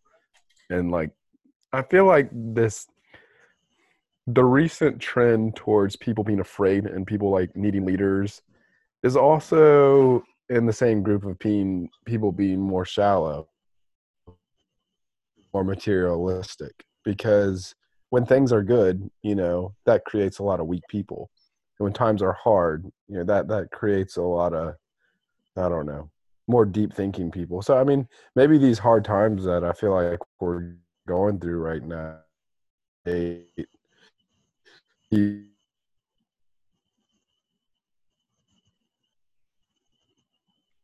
anyone else losing Steve, or is it just me? I wasn't at first, but now I am. Yeah, that's okay. Pretty bad latency. Good for that. I'll say this, one thing we can do to ensure the future of Bitcoin is good is we have to indoctrinate our own children. You know, one thing they always say about nations, you know, be prosperous and multiply, you know, make sure, make the Bitcoiners of the future. You know, some people on this call are parents. Have you, have you successfully indoctrinated your children into the, how many, how many total coins there should be in the world, that sort of thing? How- no, but that That's is a good point. Yeah. They should grow up knowing twenty-one million. That's it. We should start a children's festival where, like, you know, we have evil characters. They're trying to cause hard forks, and children can, like, throw things at them. No, go away. Get away from us. Don't touch me there, Craig. Yeah. Oh. Get, get out of here, Roger. Oh, man. Craig. Bring on yeah. hard forks. I'm in I'm in a spot of bring on everything. Bring on the scams, bring on the hard forks. It's all good for Bitcoin. So you're okay with hard forks in a sense, Steve? I'm I'm okay with with, with people trying them, just because I'm really confident that I'm never gonna follow any of them. You know, but it's it's kinda like, yeah, I mean I made I made money off of Bitcoin Cash, and that serious hard fork, it only saw my confidence in Bitcoin. Yeah, every, every and so it's hard. Like that experience. I mean, I was really worried there for a little while.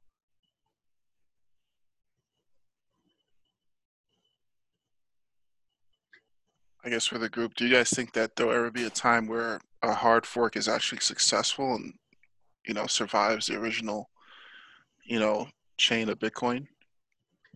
I think we're pretty well locked in. I think every hard fork attempt has made the idea of a hard fork seem like a worse idea, and has made the idea of never hard forking seem like a stronger idea.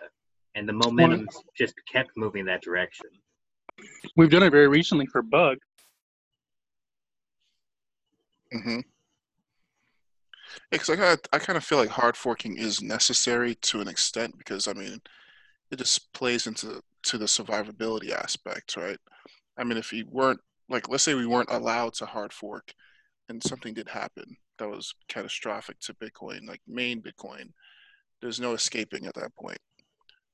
Um, but, like, now, think about it as, like, it's just like a not very smart strategy to use, except for a very specific situation. Like, there could be a situation where, you know, let's say somebody lands on the west coast of the United States to invade it, and we just pull everybody out across the other side of the Mississippi.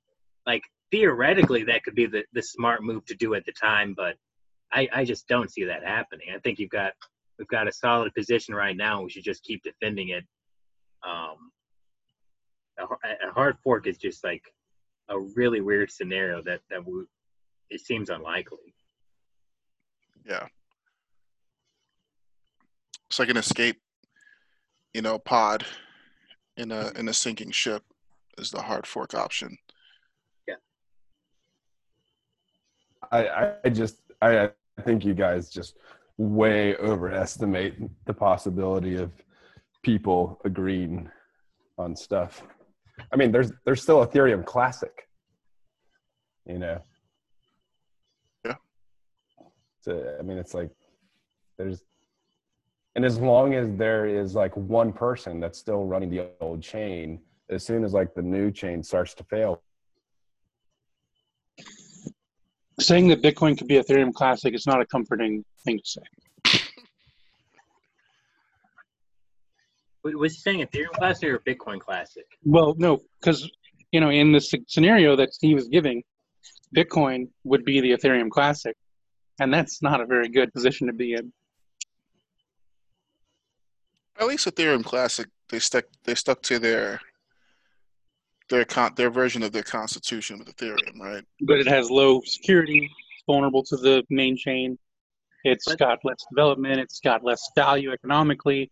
It's much, you know, it would be much easier to to, to mess with than normal Ethereum because they've got all the economic power. They've got all the hash power.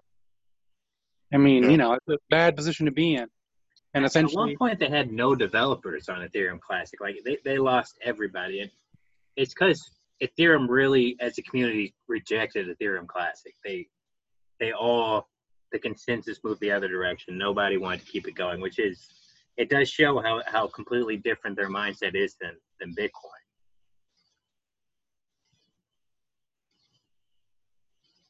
Yeah, I mean, in their in their defense, they they felt like they experienced a catastrophic event to their main chain, so they left. Now, do you feel like that would be different if that happened to Bitcoin? You think like people would actually stick around and keep defending it, even though it's been nuked?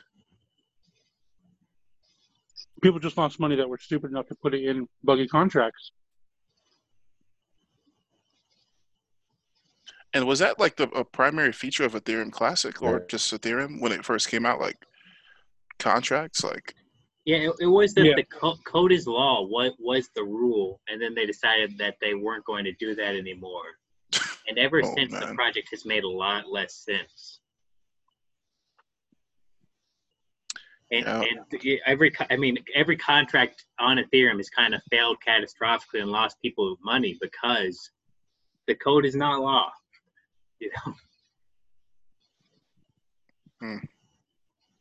Well, the code is law, but we can fork you, and we'll fork you if we don't like you. Yeah. Yeah, I'm trying to understand. Like, that's there in Ethereum, but how do we know that that's not there for Bitcoin? Like, if something fucked up happened with Bitcoin, like, how do we know it's not going to happen? Like, people are just going to run away from it. I mean, if it was just one big, like a bunch of people lost a bunch of money, I don't, I mean, I would hope it wouldn't happen. I don't think it would, but you know, it's hard to say for one hundred percent, but, here's but a, if it was like, a, like an inflation bug, then yeah, I think it probably might happen.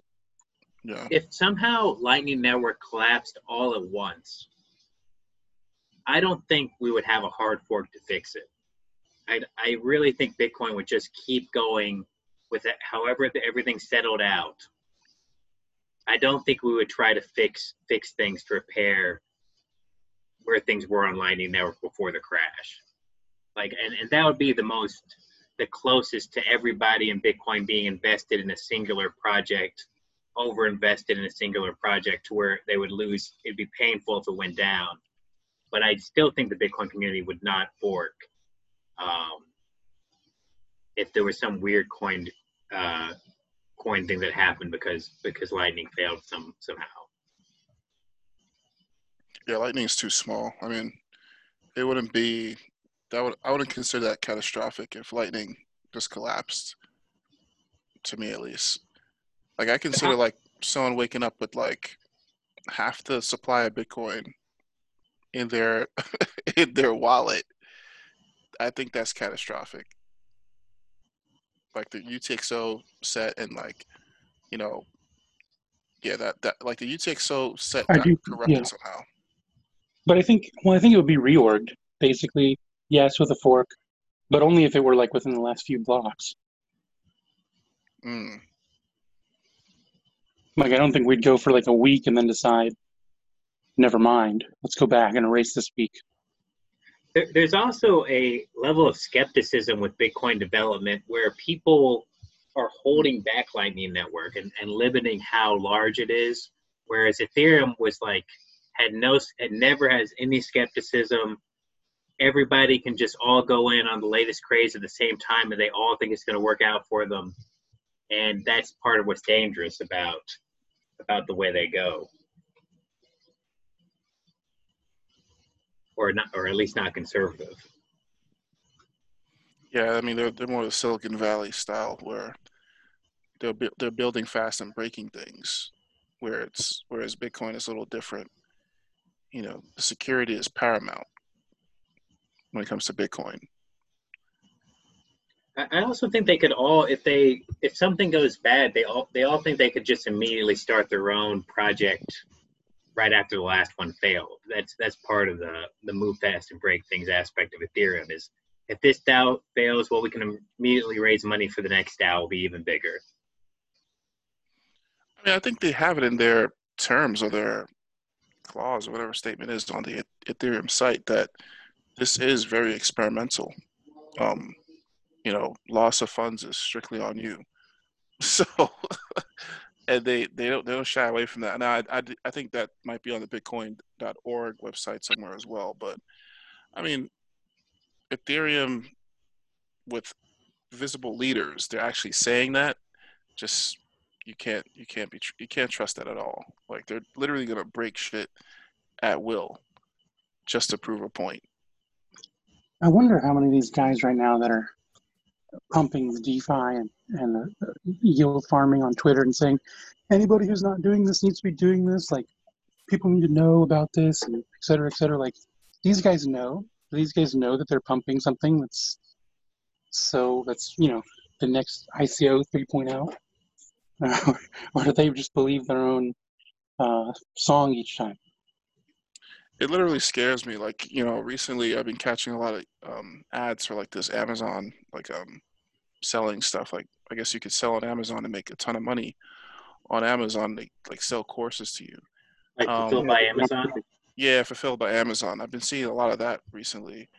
And um, it just reminds me whenever I see the yield farming stuff and I'm like, if you've been making good money on yield farming, why do you need me to also make good money with you on yield farming? Similar with Amazon, like if you're making so much money on drop shipping, like wouldn't it be detrimental if I came in as well and made a lot of money? Like I would kind of eat some of your pie. Like why would you want that?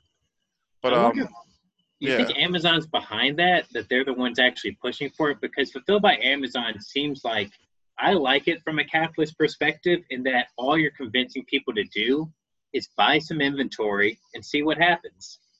Like, why should Amazon have to buy their own inventory if they can let speculators do it and maybe it'll work out? It makes sense. Yeah, that makes a lot of sense. Like, Amazon is behind that just to handle their inventory issues, just push that liability onto the customers or to people, not Amazon. Yeah, that makes perfect sense. But, like, yield farming, maybe that's a, that's that might be something that Ethereum's also trying to do, just trying to get some more customers to – To, to, to take care of the buckets that are that are destroyed right now. Put some water in these buckets. It could be. I just no, feel like the, they're just, they're, it's yeah. a Ponzi, man. The more people that are the more people that are trying to yield farm, the more money there is for the dividends for the token, the longer the token continues to go up and stuff down. Um, are like are Vitalik and uh, like Joe Lubin talking about yield farming, or are they just kind of pretend like not officially taking a stance, or what? What are they saying? I haven't seen I haven't seen that. But I haven't been looking either.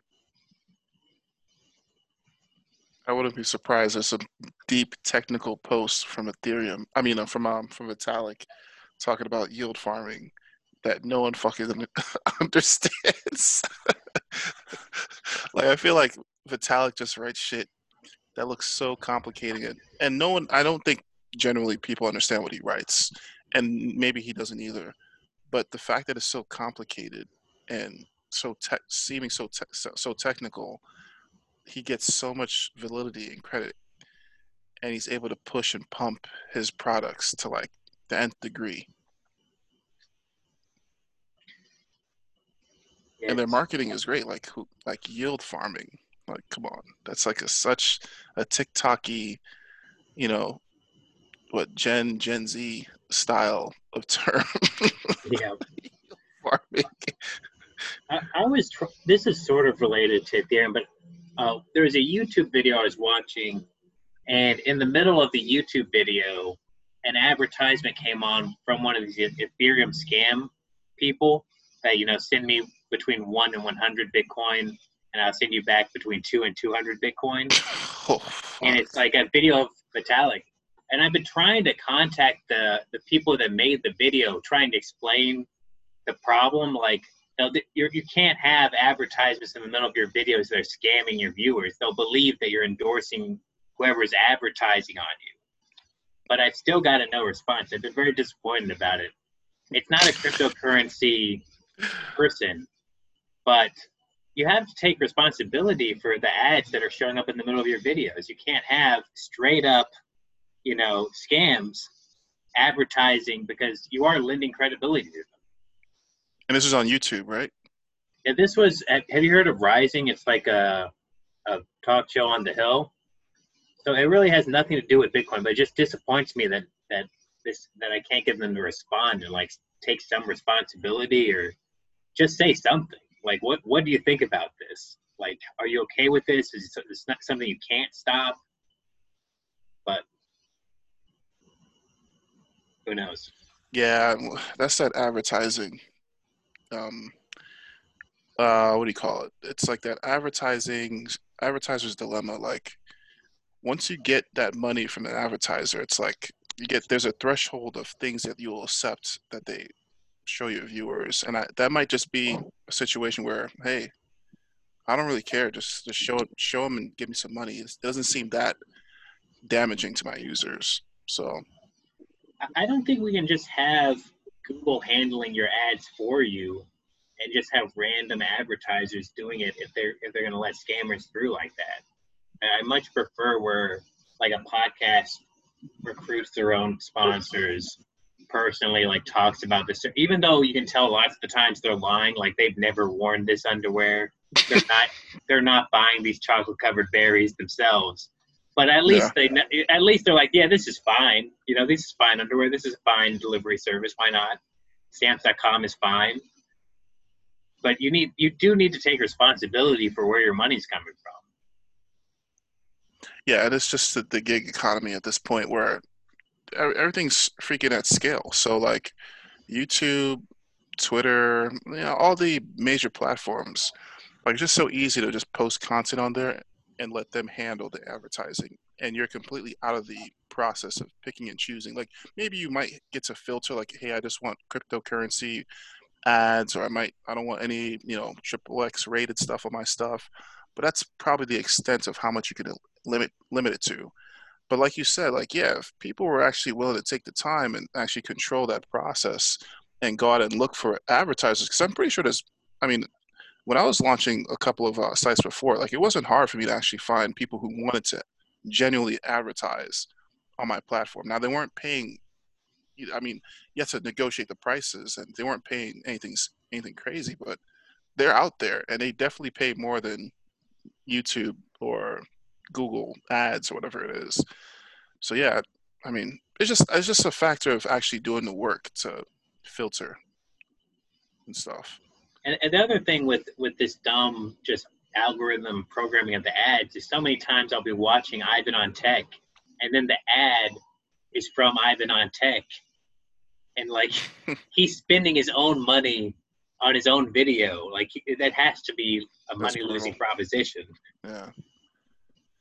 That is brutal.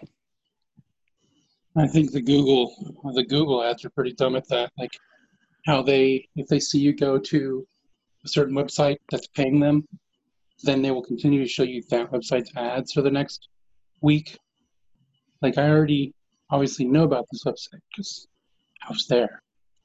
And that's like, wouldn't you, wouldn't you want, wouldn't you want your ads to go to people And it's almost like I feel like they want you to think your ads are work, because I mean, those I've experienced myself when I was on projects that would have marketing budgets, and you know, all of our users would say, "Oh, guys, I can tell you're spending a lot on ads because I'm seeing your ads everywhere. On every page I go, I see your ads." And it's just like, yeah, because they use Google Ads, and Google knows you went to our website, so it's showing you our ad. Like, but we were hoping that that money would go to people that didn't know about the website, not, you know, like. Just doesn't seem very, anyway, it's kind of off topic of this. It, it makes me really excited when I, the advertisements for me are just completely wrong, because I just know that they're wasting money. It just makes me happy. Like, I was looking at flags, and then they started trying to sell me flags. I was like, no, I wasn't trying to buy a flag. And then for the next week, they were just showing me flags that just every time was like, good, they don't know me. I've tricked them. Yeah, they show me the same product that I already bought. Like, I went and bought it, and now they keep trying to sell it to me for a week. Yeah, I had an ex-N S A uh, guy that I used to work with that um, basically what he would do is he wrote a script that would, like, basically automate the browser to, like, just randomly search, like, a dictionary or uh, basically an index of terms that he wrote down of shit that he doesn't care about. And, like, every maybe, like, six hours, it would open up a browser on, like, some – I guess something on his on his uh, network, and just search for some random shit. And he just would explain every day, like, how he would go online and he would see just these bizarre ads of stuff that he doesn't really care about. And he was like, yes, this is exactly what I wanted. So I was like, wow.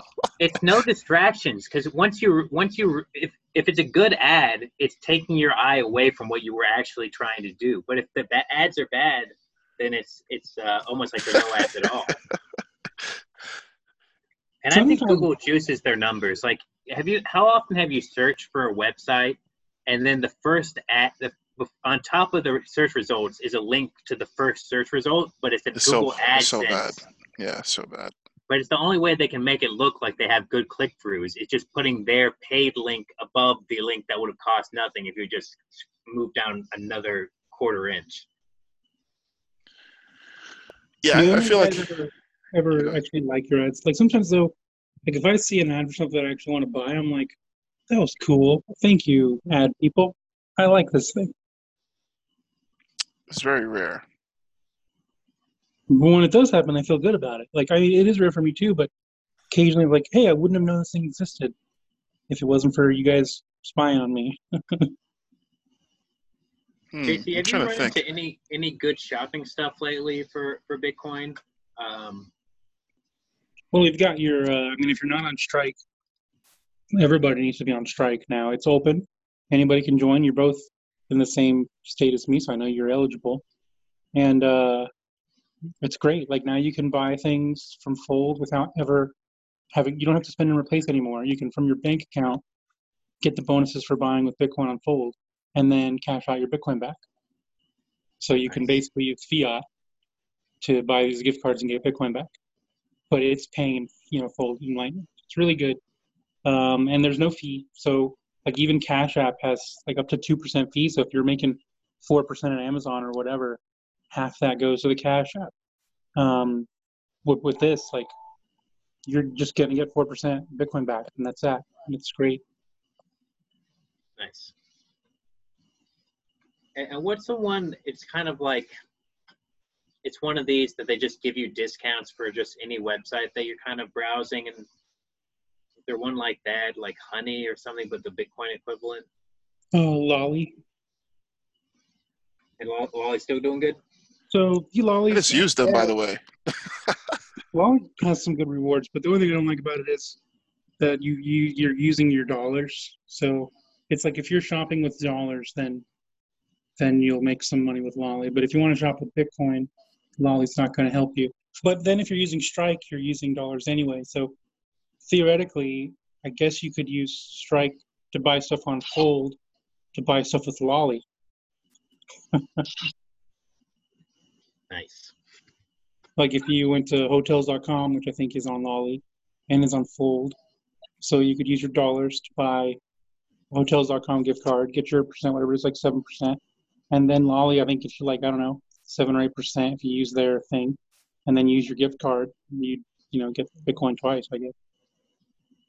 Yeah, I've actually used Lolly recently, and it was an awesome experience. Um, I'm kind of pissed off because I really have like a big collection of Udemy Udemy uh, courses, which is one of the um, sites that Lolly pays cash back rewards on. And um, yeah, I used I bought like a course or something. Uh, I forgot what it was about. And um, it was relatively quick that I got my rewards back. And I think for Udemy, it was like seventeen percent. Back cash back, which is fucking out of control. Like seventeen percent of your purchase gets wow. converted to Bitcoin. That's very nice. Yeah, so I was like, oh my god, if I knew about this like two years ago, which I know they weren't, they, they might have, yeah, they could have been out two years ago. But if I knew about this earlier, I would be like, yeah, I would be pretty good with some more Bitcoin. Man, yeah. yeah. One thing I don't like, you know, they have a fifteen dollar minimum, so. Oh yeah, oh, I didn't know that. Old stats on there. Sure, baller. That's why you didn't know. You know, it's funny because I've been using like I've been expensing those purchases for work because I mean it's for trading. So I mean, like, hey, am I gonna, I guess, give these bitcoins to my job? No. So these are my bitcoins. but but that's yeah. how it is with everybody. Like one of the big things that people love. Um, doing travel at their jobs is lots of jobs will let you like keep like your miles. your yep. miles. Yeah. That's one yep. of the perks. Oh yeah.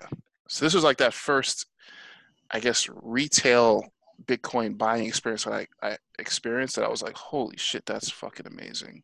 Like rewards with Bitcoin. Now I want to get into the gift cards game, but that, that, that might take some, some time.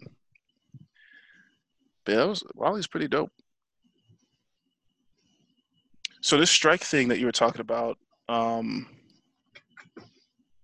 maybe if you can, can you post that uh, link? Uh, it's strike dot me. Oh, so strike dot me. Like, mm-hmm. And uh, should be easy enough to, to remember, but um, yeah. yeah, strike dot me, and it's really great. It's a wallet. Uh, uses um, forget the payment processor they use, but basically it's got most. I guess that's another wall you might run into if you don't have a. One of the, the valid banks or whatever on there, but it has most banks. It's got like Capital One and Wells Fargo and Bank of America and basically most of the normal banks, unless you have some weird uh, weird bank or some like uh, credit union, whatever. But uh, um, yeah, so uh, you just connect your, you go in there, and for most users, it only requires a phone number and an email address, uh, or maybe it's a name and phone number actually. That's what it. Yes, yeah, so for most users. The only K Y C you need is name and phone number, because they use some kind of like um, some kind of like more advanced K Y C where it's like if it knows you're the kind of person, like it, if it knows who you are, mm-hmm. it'll trust. Like if you like if you're like a person that's on the grid and you're using your number for other things, like it knows, and so it just like it knows if you can respond to like whatever digit code on your S M S, then you're probably you enough for them not to worry about you like defrauding them, and so. That's all they want. But if you're kind of off the grid a little bit, um, or if you're doing maybe, I don't know, I don't know what their criteria is, but if they feel like you might not be really a real person, then they do make you do more K Y C. But for most people, just a phone number and a name is enough, which I think is really cool. Um, and super smooth onboarding. And then uh, you just log into your online bank from the Plaid app, that's what it's called, on, on within their app. And then uh, all you have to do is click deposit. You type in the amount you want to deposit from your bank. It's instant with no fee. And then you can pay any Lightning invoice for anything, including to yourself. So if you want to buy Bitcoin with zero fee at all and instantly to your Lightning wallet, just create an invoice for however much Lightning you're trying to buy, Bitcoin you're trying to buy, and pay yourself with Strike. And wow. I'll receive Bitcoin with no fee. Because it doesn't care who the invoice is from. It's just going to pay it. So if it's from you, you're paying yourself. Jeez. Yeah, I'm on the site. It's really dope. Wow. It's actually a really good U I and U X. I had okay. a weird, it's sort of related to K Y C thing to happen this week where I bought a domain name. Then the next morning I get this email saying, oh, we we canceled that purchase because you used a V P N, which was insane to me. That they think V P Ns are like such an odd technology that it must be a fraudulent transaction if you bought a a domain a ten dollar domain with a V P N. What what um hosting site was that, or domain site was that? I don't remember. Let me try to look that up. It might be, it might even be more about surveillance than it is about fraud. Yeah. That's you fucked know, up. I've noticed like phone numbers have become incredibly powerful. Um, you know, it used to be you could just create an account with an email address, and you could create an email address, you know, just with nothing. Um, but now everything wants a phone number, and that phone number, you might feel like it's not a lot, but that phone number to the right people is everything. Yeah, it ties you to so much. Yeah, it's huge. Yeah. Upside. You, you guys have like uh, fake numbers at this point, right? Yeah, but I bet you it's it's hard to even get a fake number that's not tied to a real number. Like if you're using but, Google Voice, it's tied to a Google mm-hmm. account, tied to a number. Yeah. But yeah, I, I would not use like your main number. There's there's just apps you can get to, free texting apps. That's what I use lately, is one of those. But of course, if you try to use one of those on, it's going to be like, huh, I don't know who this guy is, and it's going to make you send a picture of your I D in your face. Oh. the, the website that rejected me for a V P N was Ionos, I O N O S. That's a popular. And this one wasn't even like a intense V P N. This was just my work V P N. Like, corporate V P Ns aren't trying to hide that much. Yeah, that's fucked up. Yeah, what I used to do is I used to just get SIM cards, like um. Like I, I used to have like Boost Mobile and like these weird other companies that just get you some Boost. I mean, some um, some SIM cards. I don't remember if I had to really put real, because I never put real my real name when I purchased them, and I was pretty okay. Um, it's just that you you constantly have to pay. It's so annoying to like pay money into it, and then that's tied to a credit card, yeah, which is tied to you. So. Yeah, it's it's really, I mean, if you want that level of OPSEC, I don't know what to tell you other than completely using miners, Bitcoin, coins, and going from yeah. that route. I'm uh, there's a group of very strong privacy advocates that I, I hang out with, you know, just to kind of gain from their observations and knowledge. Because, I mean, they're obsessed. They're like, on every little piece of law, every little piece of legislation, every single change in policy on different apps. And uh, like we're at a point now where I don't even think most people realize um, to the extent their privacy is compromised, if you're using either an Apple O S or a Microsoft O S or even some Linux O S, um, like it doesn't matter if you use a V P N, it doesn't matter if you use a fancy browser, because your operating system is going to tell on you. Like, right. and, and, and actually using the V P N might even be like a flag for the operating system to be like, watch what he does, particularly during these moments, like, because he's using a V P N. Like you, you just stuck yourself away from, you know, if there's uh, three hundred million people uh, using Windows in the United States or whatever today, uh, I know that's probably too many people, but whatever the number is, um, and only one percent of them are using V P N, well, let's look at that one percent, because those are the ones that maybe you're trying to hide something.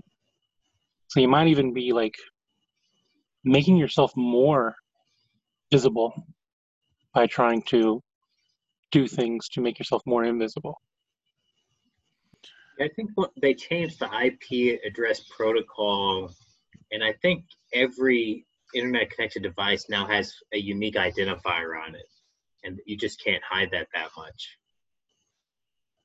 And actually, there's a website uh, that'll tell you your fingerprint, like every single thing that your browser is telling about you, to the website. And I thought it was good. Like, I thought that I was taking the steps I needed to take. Like, I knew that it would take, it would like, you know, it's like your video card, because it, quote unquote, it needs that information to render the page properly, whatever. It'll tell you resolution.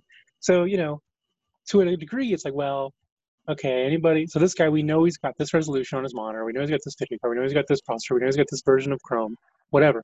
But it's worse, because actually when I ran it in um, even a private version of Firefox that was like supposed to be more private, whatever, like it was giving a serial I D for my sound device, which was unique to me. Okay. So yeah. Any site that I went to would get that audio s- serial number and would, like, you know, if you were looking for me, you would have something that was uniquely me on every website. Um, no other person in the world would have that serial number on my on my for my audio device. Um, and you know, it could be a number of things like that. That just like this particular piece of information is telling on you everywhere you go. Um, I just went to one of these and it says my desktop is running Win thirty-two O S. Is that, why is it still thirty-two? You run a thirty-two bit window, Windows machine? I don't think so. I don't think be they... the, that's thirty-two or sixty-four bit distinction. But yeah, I mean, honestly, like for me, Uh, anything personal, like there's no way I'm gonna be able to escape getting fingerprinted, like on my O S or like my like my main rig on my computer, my phone. Like that's just, you're not escaping that. But being able to develop, you know, more for like um, BitMEX and stuff like that, to develop like browsers that can escape detections like that, um, I could tell you, um, get into writing code so that you can actually build automated browsers. So I, I'll tell you the best one right now is Selenium. If you want to start, uh, you can basically spin up a browser of any any sort, populate your own user agents, populate your own, you know, video cards or sites that have lists of just generic videos, uh, video card indexes or sound card indexes you could populate to make yourself look completely real to avoid fingerprint uh, detection. And it works pretty well. Now, you have to do like a lot of trial and error because there's really good anti-detection uh, systems out there like Google AdSense. I've been trying to like fool them for a while. And they just, they're, they're fucking rock solid.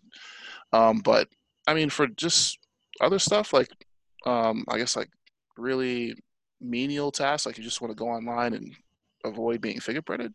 Yeah, just use like um, um, what do you call it? An automated, you know, browser that you spun up yourself, even on your own operating system. They're not gonna be able to fuck with that. Now, obviously, the safest way is to get a a, a, a, a machine in the cloud and run it from the cloud if you can. But then you're, well, you're losing I mean, the your operating system U I. Is what you're doing with your browser, because it but, can see, but not the one you spun up. Web pages, it can see, yeah, because it can see the names of the pages, it can see the I Ps that you're going to. It can see all that. It can see every page you click, see how long you're there. It doesn't need to be, it doesn't need to talk to your browser to know that. It's been fascinating well, to see. That's, that. that's the, you're talking about the end. So yeah, past the browser, like when a, when a packet actually leaves your computer to go and to connect to some server to wherever it's going to go. Yeah, of course, the operating system has that information. But within a browser that you encoded yourself, I mean, unless these guys are writing, you know, all the permutations of all the combinations of browsers that can exist. I mean, no, there's no, no way yeah. they could know that. Yeah. But but they know, you know, they can tell you're going to a website. Of course. Looking, looking at packets, yeah. Yeah, looking at packets, of course. Yeah, that's that's not going to be avoidable.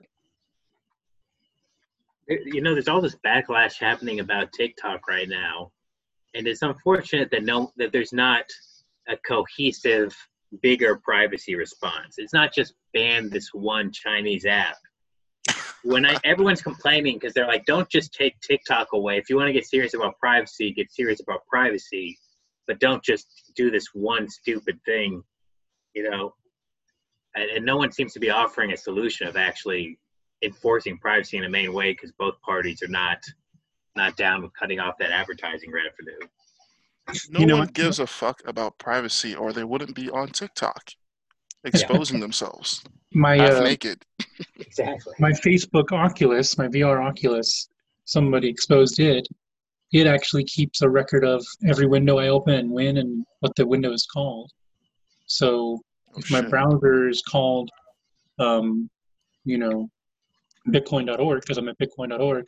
It knows I have Bitcoin dot org open and when and how long, and when I go to another website, it knows that too. Like it doesn't have to, it's not in my browser, but it can see the name of the window that my browser has open, and it can see the name of every app that I open, which is, you know, essentially everything that I'm doing. It can see the name of everything that I'm doing and when I'm doing it. Um, so.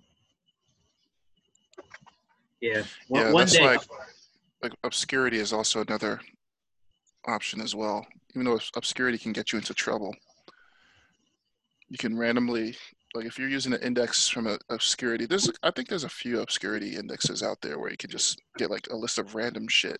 Oh, so just you know fool, fool your browsers. Even if you made your own browser, mm-hmm. you would actually be unique because you would not be identifying yourself as any browser. And so you'd at least be as unique as the people who are also not identifying themselves as any browser at all. And that would be your fingerprint and whatever. And I'm sure that would be a, a minority.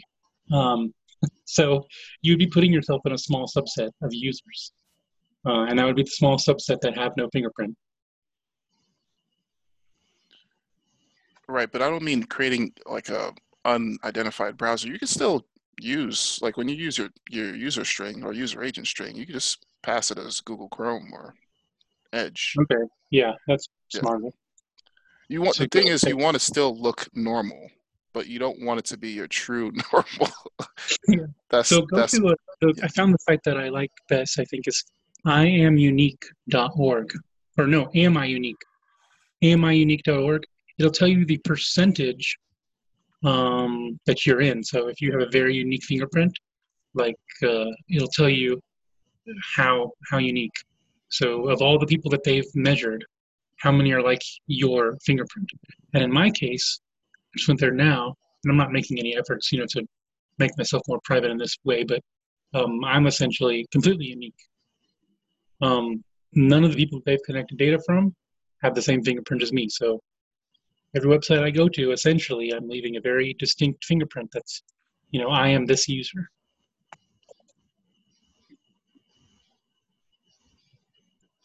Um, but if you go there, you can see yourself, your own. Uh, what your own what is a similarity ratio duration? Do you know what that is? Yeah, so uh, how long? So over a longer period of time, it's more likely that people would have been similar to you. So, in a, you know, what are the chances somebody has your exact fingerprint in the last seven days? Is less than if somebody ever had your unique fingerprint. Does that make sense? Yes. So if you go all time, um, it's more likely that somebody will be similar to you. But if you want to make sure you're unique, you know, in a, in a, in a more strict sense, like now, like let's say, you know, for example, maybe you were using the most popular version of Chrome at one point in time. And so let's say like forty percent of people had the same fingerprint as you. But let's say that you haven't updated in five months and everybody else did. Well, even though five months ago you were part of the forty percent, maybe now you're part of the three percent um, because nobody's using that old version of Chrome anymore. So more, more recent matters. But uh, were you very unique or not? I, I get a feeling, of course, that you weren't, um, unless you were um, making very. It says all time, very, yes. But I, I mean, I don't do much to my browsers that I regularly yeah, use. Neither, neither do I. And I mean, these things are even, you know, they're looking at everything. They're looking at what fonts you have installed. So if you've got special fonts installed, that identifies you. If you've got, um, if you've got, you know, languages on your O S installed, that that identifies you. If you've got The, the fact that I'm in, the fact that North Carolina has a do not track list is identified on here.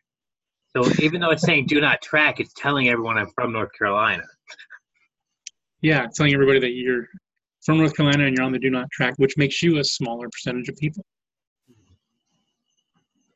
It's so looking at battery percentage too, which is funny.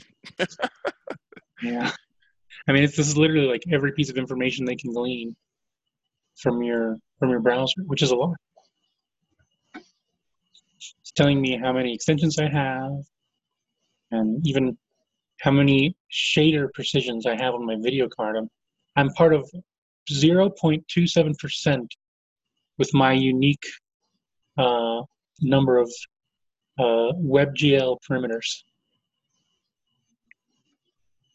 So these a lot of these, I guess, variables are variables they they will, they will change on a normal person's computer.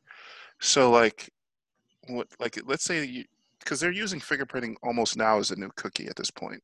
So like, let's say I go on, oh, you know, um, J C, your website, and then I go to um, Amazon, and they're using that fingerprint. But during that time frame that I, I went from J C's website to Amazon, my laptop battery went from seventy percent to twenty-five percent. Well, you know, if you were a tracker, you would know certain variables are going to change. So you wouldn't, you wouldn't use that variable to identify a unique person. You wouldn't use battery. Yeah, there, You'd use something more like the font and the, you know, things like that that aren't as likely to change. Probably some combination of those things. And then, and then even like, you know how Google, when you forget your password, they ask you a bunch of questions. They don't expect you to answer all the questions right. They use probability. Hmm. So they decide, is it more likely than not that you are you, given the answers that you gave? And that's how they determine that you're you. Yeah, we're getting into the realm of algorithms now where people are really trusting. And this is the, these are the smart people who are really trusting these algorithms to guess and guess correctly. Um, and, uh, and a lot of the stuff's going to be privatized. Like the, what you just said there, like, okay, there's going to be a tracker who's really good, who's going to know which one of these factors will really determine who you are.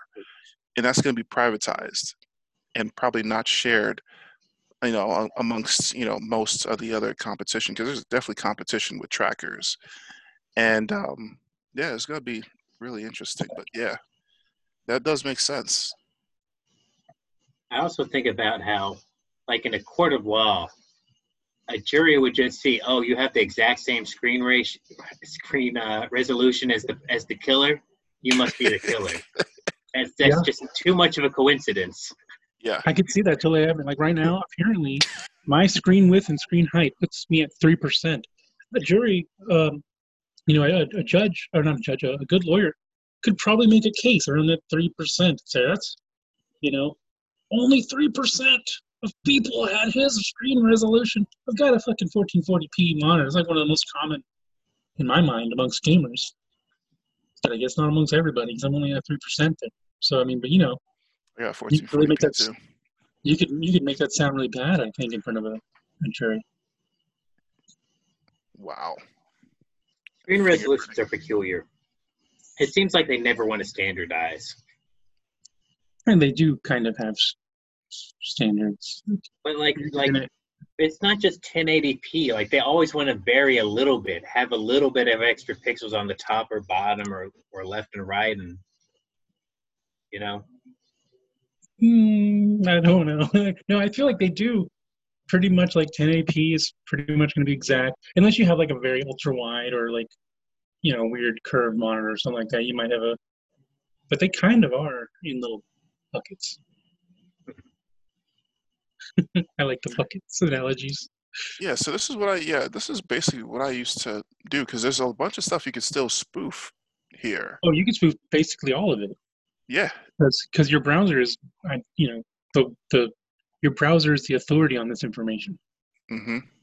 So you could spoof every single one of these variables.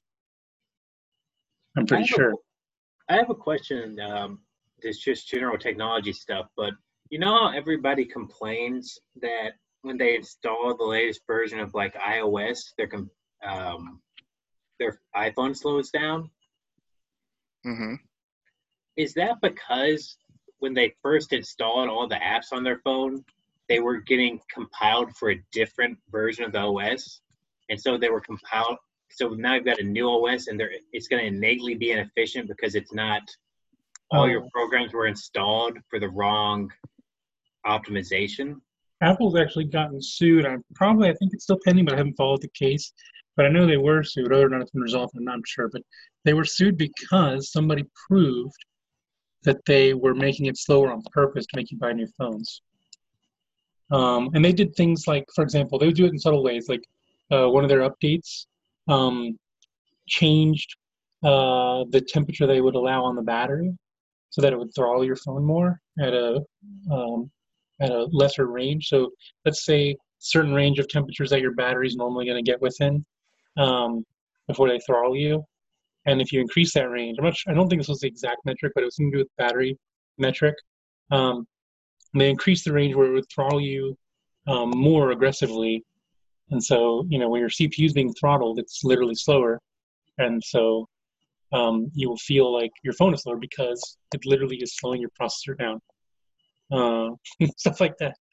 So they're making the battery hot to force the processor. No, they're making the battery hot. They're just um, changing variables uh, that allow it to throttle you. So the battery's doing the same thing it was always doing, but they're changing the way that they use that information to determine that you need to be slowed down. Um, so, you know, tricky things like that. You know, Android does the same thing, though. Google uh, there, was the similar, thing. there were similar accusations, but there haven't. There wasn't as much concrete proof. I think, I think there was like a specific, like essentially a very strong piece of evidence. Um, and, and and Apple did come out with like an excuse, like, oh, well, it's because the phone is older and we wanted, you know, we felt like the batteries were, of you know, course. not as good anymore or whatever. But I mean, it was they knew what the result was going to be, that people's phones would be slower. Um, yeah, I mean, Apple phones, every single one is pure authoritarian at that point. Like to Apple, Apple's the prime authority with an Apple phone. You're not really effectively jailbreaking it or rooting it. You're not doing none of that. So yeah, they're gonna do that. I'm pretty sure um, Android they do that as well. But if you root your phone, you're good. Um, if you have all that base shit on on Android, your phone is running like shit anyway. So like, dude, I. I don't, I've got over four hundred apps on my phone right now, and uh-huh. every time I update my phone, it has to like optimize every app for the update. And so every time I update my phone, it has to go through this giant list of like, okay, oh, app number God. one, app number two, app number three, app number four, app number five, app number six, all up to like four hundred eighty-three. Um, and yeah, I keep trying to like delete stuff, and I cannot. I'm like, I'm out of things that I want to delete. How can it be possible? four hundred things left. I, I can't imagine actually wanting to have four hundred apps. I don't want four hundred apps. Like, but that's the thing. Like, it doesn't feel like I have four hundred apps. When I look at every app, like, no, I can't delete that one. No, I can't delete that one. No, I can't delete that. Like, I've looked over my apps like a bunch of times, just scrolling and looking at the page. Like, nope, can't delete that one. And it's like, how can there be four hundred apps that I can't, that I don't want to delete? J C, uh, you need to look at each app and think, and see, does it make you like have a feeling of joy, a spark of joy when you look at it? Probably yes. If, you, if, if the answer is no, uninstall. No, some of it is like, um, like um, maybe some old shitcoin wallet. And it's like, well, what if I still got some keys on there? And I have some shitcoin yeah. on them. I don't know. And then I delete it, and I'm deleting money. Or another one is like an A P K extractor. Well, what if I want to extract an A P K from an app? You know, I'll need the A P K extractor for that. So another one is like, um, well, okay, there's Target. There's like three different hardware wallets that I hardly ever use, but what if I want to use it? Like, I want to use my hardware wallet. I need the wallet. I don't want to back up my wallet every time I use it. Then I got uh, Fiverr and my Civic identity, which is that E R C identity thing, but I have an I D on there. So what if I came across a Civic thing that wanted my I D? I would need that. Um, How do you even find all these apps on your, like, you have like I use forty. The sc- you have what? I'm sorry. Oh, I, I use the search. So on the app drawer. Oh my search. God. Yeah. Holy shit. I have to use That's a lot of- when, I, when I remember that I need something, I have to search it. Holy shit. I didn't even think that that was a useful feature until now, but yeah. uh, but I mean, most of the stuff, like on my first, my homepage obviously has my most used stuff, and then I have an app, uh, like a sidebar with uh, ten apps in it. And one of those apps is a folder, so it's like a folder of like twenty apps in my sidebar. And then, you know, so my most everyday use stuff is easy to get to, but if it's like, oh, I need my A P K extractor, I don't know where it is. I have to type A P K. And does I forgot? I, I mean, I haven't used Android in a while, but um, do they do a situation where, like, if you don't, if you haven't used an app in like seven days, like they uninstall it and just put it in the cloud somewhere? No, it's there, but it's uh, sleep. No, it's not running though. They'll like not let it run. Okay. But I'm All using right. Samsung, and they're a lot. They have a lot of extra little features like quality of life. Like, man, I don't know how much of this happens on normal Android actually, because I haven't used normal Android in so long, but I know some of it at least doesn't when I look at like my friends' phones. They don't do this. My friends' Android phones, but like it tells me like this app access your location, or um, you know, this app just use your camera, or like especially if the app's not running, um, it'll tell me like, you know, the app they're trying to do stuff in the background, and it'll tell me like which apps those are and when they tried to do that thing. Yeah, those are really good tools to have. Like really good tools. Yeah, I like that. Yeah, Apple does not have that per se, unless when you're first installing it, it tells you what the app will do. But well, I heard they recently did that for the clipboard, and that's how they found out that TikTok was so evil. And it goes back to the discussion. I don't think people even care. Like, there's literally people that would be like, "Okay, I'm I'm good." It's just this the the few, you know, the I mean, clipboard could be a really sacred thing. Clipboard is like a very private thing to me. Guys, crypto yeah. people, we're probably putting private keys and seed words and all kinds of stuff on our clipboard all the time. Yeah, us. yeah, we're gonna yeah. be mad, but everyone else is like, oh, "What's a clipboard?" Like, you could have that. see, yeah, I have nothing to hide. I mean, there's no other way for me to like put a private key somewhere other than with my, basically with my clipboard is the easiest way. Yeah. Um, and you feel like it's private. It's your own copy paste, right? But that's a completely transparent thing to all your apps. And that is literally like committing murder. Like snooping, snooping someone's clipboard. Like control C, control V. Like you're snooping that information. That's mm-hmm. fucking insane. Yeah, yeah. And if you can actually access somebody's computer, you, you know, you can just plug in something into a U S B on the back, and it'll just grab everything. You'll immediately have their whatever password they used to log into Windows. Just, you know, one click buy. If you can get your Windows password, I didn't know if you could or not. I kind of assume you could, but if you can get your Windows password that easily, then you can get all your credit cards and all your passwords on Chrome, which is basically everything. Because yeah, Chrome only brutal. protects your passwords and credit cards with your Windows password. Same thing if you, and I also found about this vulnerability the hard way. If you run Chrome on your phone um, mm-hmm. and you sync to like your desktop Chrome, whatever, or just Chrome mm-hmm. in general, um, it uses I believe the PIN number that you, or whatever security mechanism is on your phone. So if someone knows your um, PIN number, I guess it is, it's a PIN number, then they can also access that as well. If you can, if you can, I don't know about PIN, but uh, yeah, if they're, like if you hack my desktop right now, you can hack my phone because, um, or you could at least make me install apps on my phone um, from my, you know, my Chrome account on my desktop is logged into to my Chrome account. So is my phone.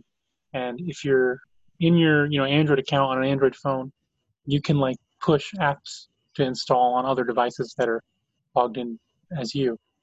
So uh, if I were gone and you had my computer, you could push an installation of a dirty app uh, onto my phone. And then of course, do whatever you want on my phone. That's not good.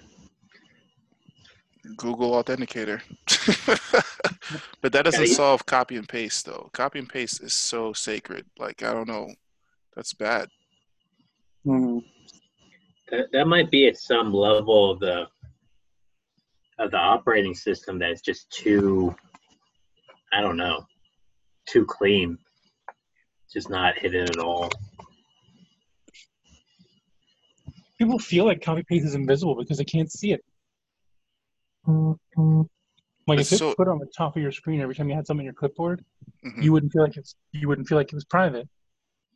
Yeah, but you feel like it's this like obvious like this this thing that's like in the guts of the computer that just doesn't exist. It's a magical clipboard, but really, it's because you can't paste the last two things you copied in a row. It's because it's just one at a time that you have this idea that it's just gone forever. Right. Yeah, your system's archiving every single thing, mm-hmm. probably, and reporting it to whoever, whoever's app pays the most money. And this is something that I learned, and maybe you guys already knew this, but something I learned from hanging out in the privacy group was that in order to do push notifications on your phone requires a direct I P to I P connection. Huh. Like, you can't push notifications without a direct connection that is active. So if your O S is pushing notifications to you about certain things, like, you are directly connected to their servers. Wow. All of this makes me appreciate uh, hardware wallets so much. Like, the only thing that's actually safe about my life is is my Bitcoin. Everything else is just a, a unlocked door. Maybe it's even maybe it's just swinging open in the wind. Really, I mean, hardware wallet is makes me feel so much better. And even and I'm very paranoid. Like, I'm paranoid about all my V P Ns. Paranoid, like like I said, I feel like I'm more. If I want if I want the feds to see what I'm doing, I should use a V P N, because then they're going to look harder on all their other ways they're spying on me. Mm-hmm. Um, but uh, but but but a hardware wallet, especially with multi-sig. So, like, for example, this is something that I was actually running into recently, where I just got the new Kobo wallet. I really like it because it has camera on it and a thumbprint reader on it. So in many ways, so it uses its camera to read Q R codes on your phone. So, like, if you create, if you generate a transaction on your phone, because your phone knows your X P U B, and so you can generate the transaction on your phone, um, send the information about the transaction by Q R code to the hardware wallet, which is a very secure way to send data. You're not going to hide malicious data in the Q R code because it's transparent. Um, and then your, the hardware wallet's going to sign it, put a Q R code to the signed transaction that the phone's going to read, and the phone's going to broadcast it. To me, that is a very, very, very cold way of storing. Um, you know, it's better than plugging in U S B. It's better than uh, using an S D card like the Cold Card wallet does. Um, that's an incredibly safe way. Like, you're not going to maliciously send malware that, you know, to my hardware wallet that way. But on the other hand, in order to have all these fancy features like fingerprint reader, which it does, and the um, and the camera and all this stuff, you didn't just invent a chipset with all these things. You used Android. And Android is a massive attack surface. If you actually took that hardware and you had, like, a good hardware hacker, I'm I'm not that confident you couldn't get the private key out of it. So it does have a private uh, secure element on it, but still, it's an Android. So you might even be able to get the secure element to spit out the, the keys to you or sign things for you or whatever, um, if you were, you know, if you had possession of the wallet. But my Cold Card, Um, it's all, you know, proprietary, open source uh, stuff. Oh, I say proprietary and open source, but, but I meant to say it's made, self-made, you know, with, so you're way more sure it has no backdoors. It's not using Android hardware. It's not using, you know, all this licensed thumbprint readers and all this other stuff. It's much more trustworthy, um, but it uses S D card to communicate. Now, S D card is a pretty good way of keeping cold. But I was watching on YouTube the other day these hardware hackers who hacked S D cards. S D cards have C P Us in them. Did not know that. Your S D card is a computer. Wow. You can program it to do whatever the hell you want. If you, there's no tools that exist for that that are public, so it's very, like, low level. You'll have to, like, determine the, the, the stuff. Yeah. You'll have to really get into. You have to really be a deep hacker, but um, but it's possible to. You know, you could have a, a an S D card that said it was an eight gig, but really it's a two fifty-six gig, and it's keeping a record of everything that's ever been on there, for example, just one example. And worse, you could have it, like, push a package out over the internet every time you plug it into your computer. Like, you can make it do anything. It's a computer. So theoretically, it can do anything. So even though the Cold Card uses S D card, theoretically, you're plugging a computer into your Cold Card and then back into your computer. So... you know, if you know that, so it's not necessarily as cold as you thought it was, um, but still very safe. I mean, who can hack an S D card? Basically, have to be a government probably at that point, but still possible. But the real security, the reason I bring this up, between the Cold Card and the Kobo, so I've got the Q R communication on the Kobo, but the weak hardware with the Android, and I've got the really strong hardware on the Cold Card, but the potential from a very high threat. Uh, vulnerability in the S D card. But if I do multi-sig of the Kobo and the Cold Card, now that's a fucking strong wallet. You know, you, what are the chances that you could that you could somehow um, uh, get into both of them. I think mm-hmm. very, very slim. So, um, so that to me is what's making me feel safe right now. I probably shouldn't even say this on this podcast, but um, multi-sig with all the above is uh, is something that makes me feel secure. Man, that's impressive, man. I didn't know you went down the security rabbit hole like that, man. That's that's pretty nice. You have to a little bit if you you know what I mean, to have. Yeah. Not that I have any Bitcoin. You're just thinking about buying. You need to make sure you have your ducks in order in case, you know, once it reaches all-time high, you might dip your toe in. Yeah, man. I gotta be ready for when I want to buy some Bitcoin with my elaborate multi-sig scheme. But dudes, if you didn't know, the cold card can do such sophisticated multi-sig. Um, you can create as many different wallets on it as you want with passphrase. And you just you just go to passphrase, enter passphrase, and that's your wallet. Doesn't there's no wrong answer to passphrase, right? So any passphrase you want to enter, that's your wallet. If I put, you know, bunny rabbit fifty-seven, which I actually couldn't put that because it's um it's like numbers or whatever. I guess you could yeah, put a string, but it's whatever. Letters. Anyway, yep. um, but but um, you can put whatever passphrase you want, and uh, and if you have a balance there, you have a balance there. But better than that, you can multi-sig on the same cold card with different passphrase accounts. Wow. So like I could passphrase number one and sign with that, and then passphrase number four and sign with that, and passphrase number eight and sign with that. And that's my wallet is like, and, and there would be no way to even know that I had any passphrase wallet on that device. And mm-hmm. even if the device was ever hacked, it doesn't store or, or it doesn't know what passphrases that have been used on it. So, you know, like it's really crazy deep. And it's just got all these cool little features. Like, I know I'm probably, maybe this is boring, but it's got all these cool oh, you're good. Like, uh, yeah. like um, let's say I had three different passphrases on this cold card with three different, you know, wallets on each one. You can mm-hmm. create uh, a new seed to back up Uh, that new account in a separate account that you could back up on another cold card, and that would be its only wallet. I mean, but they could put passphrases too on top of that. So it'd be derived Jeez. from you, it'd be derived from your seed, but of course they can't reverse it to your seed because it's been seeded again. Like your your seed plus passphrase was put into a new seed by itself, and now that's their seed, but they can't get your seed from that seed, even though they are a baby of you. Um, Fuck. So like, it just does all kinds of really clever. Like you can tell whoever whoever made that wallet spent a lot of time. Like, what if you made your wallet be able to do this? Like, and then just did it all. Like, it does so many little random things. It's like, oh, this is really clever. I can't believe somebody thought to actually do that in the in the. It's got a it's got a brick me pin.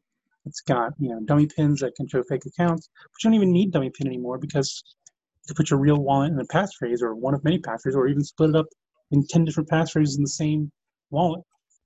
Um, whatever, you know. This is like military grade, like state yeah. level protection. It really is, and it yeah. has a, it even has um, um, pin anti-spoofing. So like, there's a There's a code word. So you can have pin up to twelve characters, six and six. When you put the first six, it'll give you a unique uh, phrase based on your first six words. So it's derived from your first six or up to six um, numbers, whatever, for your passphrase or pass for your pin. And that's unique to you. So even if somebody tried to switch the device out to learn your pin, um, you would know that it had been switched out when your device didn't know your anti-phishing words halfway between your pin. What the fuck? Yeah. This would take me like a good month though to implement. Not gonna lie, but it's fucking amazing that that's there. It's Holy like shit! Every little security feature, like I'm talking every little tiny security feature that I wouldn't even have thought of. Somebody sat there and thought, "What if this happened? What if this happened? What if this happened? What if this happened?" And then put stuff in there to like account for all that. I mean, even the bag it comes in is numbered with tamper-proof uh, seal. And when you first turn it on, the number on the device inside the bag matches the number on the bag that it came in. Holy shit. So no tampering during like, shipments or transit. Yeah, yeah. You got like supply chain security too. Wow. And what is it? This is Cold Card? This is Cold Card. A Cold Card, and uh, it's not that hard to get a discount on them if you go if you use like Steven Levera's code, or uh, and, and there might be like affiliate codes too that can save on maybe. But uh, they're like one hundred twenty by normal price, and then by the time you can put like maybe some some deals on there, you can probably get it down. But I feel like that's you know about what you expect to pay for most hardware wallets nowadays. But it's a it's a cool little toy, and it can even be used as a um, an H S M, like a uh, like a high security little like signer for a server. You can sit, you can keep it always on, plug it into a server, and like interface with it, and have it be part of your your operation, and it'll like you know uses a high security module for signing things. You know, I actually have one of those, uh, the cold cold card, and I haven't set it up yet. So this is. Um... I'm gonna, this is going to be a month project for me to. Yeah, hopefully you have the Mark three. Let me see which one I have here. Because um, the, the Mark. I think the latest one that they had on the site. Yeah. Okay, Mark three is the latest one. The Mark two technically has been proven to be vulnerable, but it's like a two hundred thousand dollars if you're super, super expert vulnerable. But, but more relevant, though, is that the Mark two has less memory. And so many of the new features are not being put onto the Mark two because it doesn't have the memory. Wow, I'm actually looking at the Matrix looking like um, packaging that it came in. That's, cool. That's fucking the, incredible. It's the Genesis block. Wow. So many wow. little touches on this. This is like a labor of love. Yeah, this is these uh, CoinKite guys. I think that's their website. Mm-hmm. Yeah, I ordered one not too long ago. I just didn't have the time to set it up because Steve recommended this one, and I was like, this "If you read the deep. docs, like I read the docs before I got it because I was excited about getting it, and that's how yeah. I learned about all the little features. I was just reading the docs and I was like, this little thing does everything." yeah, I didn't know it did all, all of that, and I got the little open dime. I guess those. Um, yeah, I got one too. Oh. I'm gonna send uh, one to my brother for his birthday in August. Yeah. Put a little bit of Bitcoin on there, although I'm a little bit paranoid of it. Not that I think it could be hacked, but I think it could be broken. Like, what if, you know, it's in his pocket and he sweats? Like, there's no backup for that Bitcoin. Like, I'm afraid to put more than, like, one hundred dollars on there because I feel like, you know, drop that thing on a piece of sand, gets in there. I don't know, like, I don't know, like, how sturdy is it? Like, it's not like, you know, it's a chip, like an exposed chip. Jeez. Really yeah, that's that's true. The open dimes are exposed. Just I really trust that the thing's not going to like just bug out and forget that it had money on there.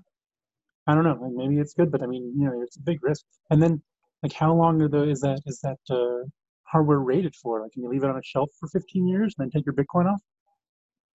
Yeah. Even even U S B drives will like go bad in a decade, or like they will just start to disintegrate. Like yeah, it still works, but I've got some that look pretty ugly. And you know, it just takes a little bit of corruption to like not like he's not going to be there anymore. You know what's crazy? They also thought about when they email me, they didn't even put like the inventory of what I got in the email, which is insane. Like you know, like your receipt email that you usually get after you purchase something. There's no, I can't figure out what the fuck I got. It just says invoice invoice link. Here you go. Oh, no, you have to you have to log in, yeah, and then you have to prove that you're you. Exactly, but that's amazing because mm-hmm. Google could just easily s- sniff this stuff. Oh yeah, like Google's reading your emails for sure. It'll, it'll read it. The one thing me. that I, that I don't like that they do do is they do put your invoice on the outside of the package. Oh, okay, physically, yeah. So a lot of people, and that's one thing that. Uh, I, But I guess it's just the nature of different countries. But like I've seen in their in their community that people will complain that live in certain countries because the price, that, let's say they spend five hundred dollars, um, many customs taxes will be like basically the whole amount. So they'll have to pay another five hundred dollars to receive their package. Oh. And so they've tried to convince CoinKite to, like, can you just put the dollar on there or something? Like, and they won't because they have to comply. But, but I mean, you know, I can't, I can't fault them for trying to play the legitimate business game. But yeah, yeah, I got the M K three. Okay, good. All right. The thing's future-proof, I think, and and they're going to start making more accessories and more like things that use the M K three. So having an M K three is going to let you plug into the ecosystem that they're going to build around that device. Hey, they have open dime capsules though for your buddy that sweats a lot. They did. They did just. They just put it there. I think he put it there based on my suggestion, because I made the suggestion and then I saw it there, but he never said anything to me about it. I made the suggestion in the community. I was like, hey, I'm sitting here on Amazon looking for capsules, and that'd be an easy thing you guys to source and sell for some extra money. I would have bought one, and then next thing I know, there was capsules on there. So. Wow! Holy cow! Well, these guys so are in the right direction. A capsule for. Uh, like seven bucks. Yeah. They got some nice ones here. Twelve ninety nine. Weather resist. Water resistance, at least. Yeah. And I want to. I wonder, like, wow. Ideally, you'd want to make it immune to uh, solar flares. So I wonder how much aluminum or whatever do you need to protect from solar flares? Yeah, you're you're thinking pretty deep there, but yeah. But no, because it's not that, solar flares aren't that rare. Like, I mean, they're kind of rare, but but like, you know, there's going to be at least one decently sized one every hundred years, and we're overdue for one. I mean, like, it's something that can happen. It's not. Yeah, like those, those things destroy data centers. Yeah, it's not like there's not a chance it'll get hit by a solar flare. Like, there's a decent chance it could get hit by a solar flare, especially if you're going to keep it somewhere for ten years, and that would just kill it. And there's no backup. Like with my cold card or something, I'm not that worried about a solar flare because it's got a backup somewhere. But with the open dime, solar flare is a death sentence. Family inheritance gone. Single fucking solar flare. Getting wrecked. Wow. That's, that'll try to take out Bitcoin by just, you know, shooting nuclear bombs into the sun. That's the last thing the Fed will do. I mean, the B N P would also uh, have the same effect. It would fuck them up too, though. I mean, the only thing at that well, point is military. I mean, you can, like, put off an E M P just in your city. You know? Like, I don't know who would do that, but could do that. And that's... I think the E M P is maybe less plausible than solar flare because solar flare really doesn't care where you live. It just, like, washes the planet. Holy shit. Yeah, that's that sounds pretty bad, man. We've been so it's been a hundred years since we had a bad solar flare. Oh my god. I don't remember. I looked into this uh it was a couple years ago when we like, they projected like there was like a solar flare was happening and it yeah. might hit us, but it missed. But it was supposed to be like a really big one that would have like knocked out all of our shit, but it missed us. And uh, I remember when I read that though, like I don't, I don't remember the numbers anymore, but I remember when I read that about that, that I was looking at like how often this is supposed to happen and how often this happens and how often one actually does hit. So even though that one was a big solar flare, like it didn't hit us, so it didn't count. Like because there's big solar flares happening all the time, but they usually don't hit us. Um, but they can, and sometimes not that infrequently. Like, you know, a hundred years is not that infrequent to to the Earth. But right. we haven't had electronics for that long. So it's hard to comprehend. Know. Like, even though the sun is a million times bigger than the Earth, there's still all that real. empty space in between us that's unfathomable.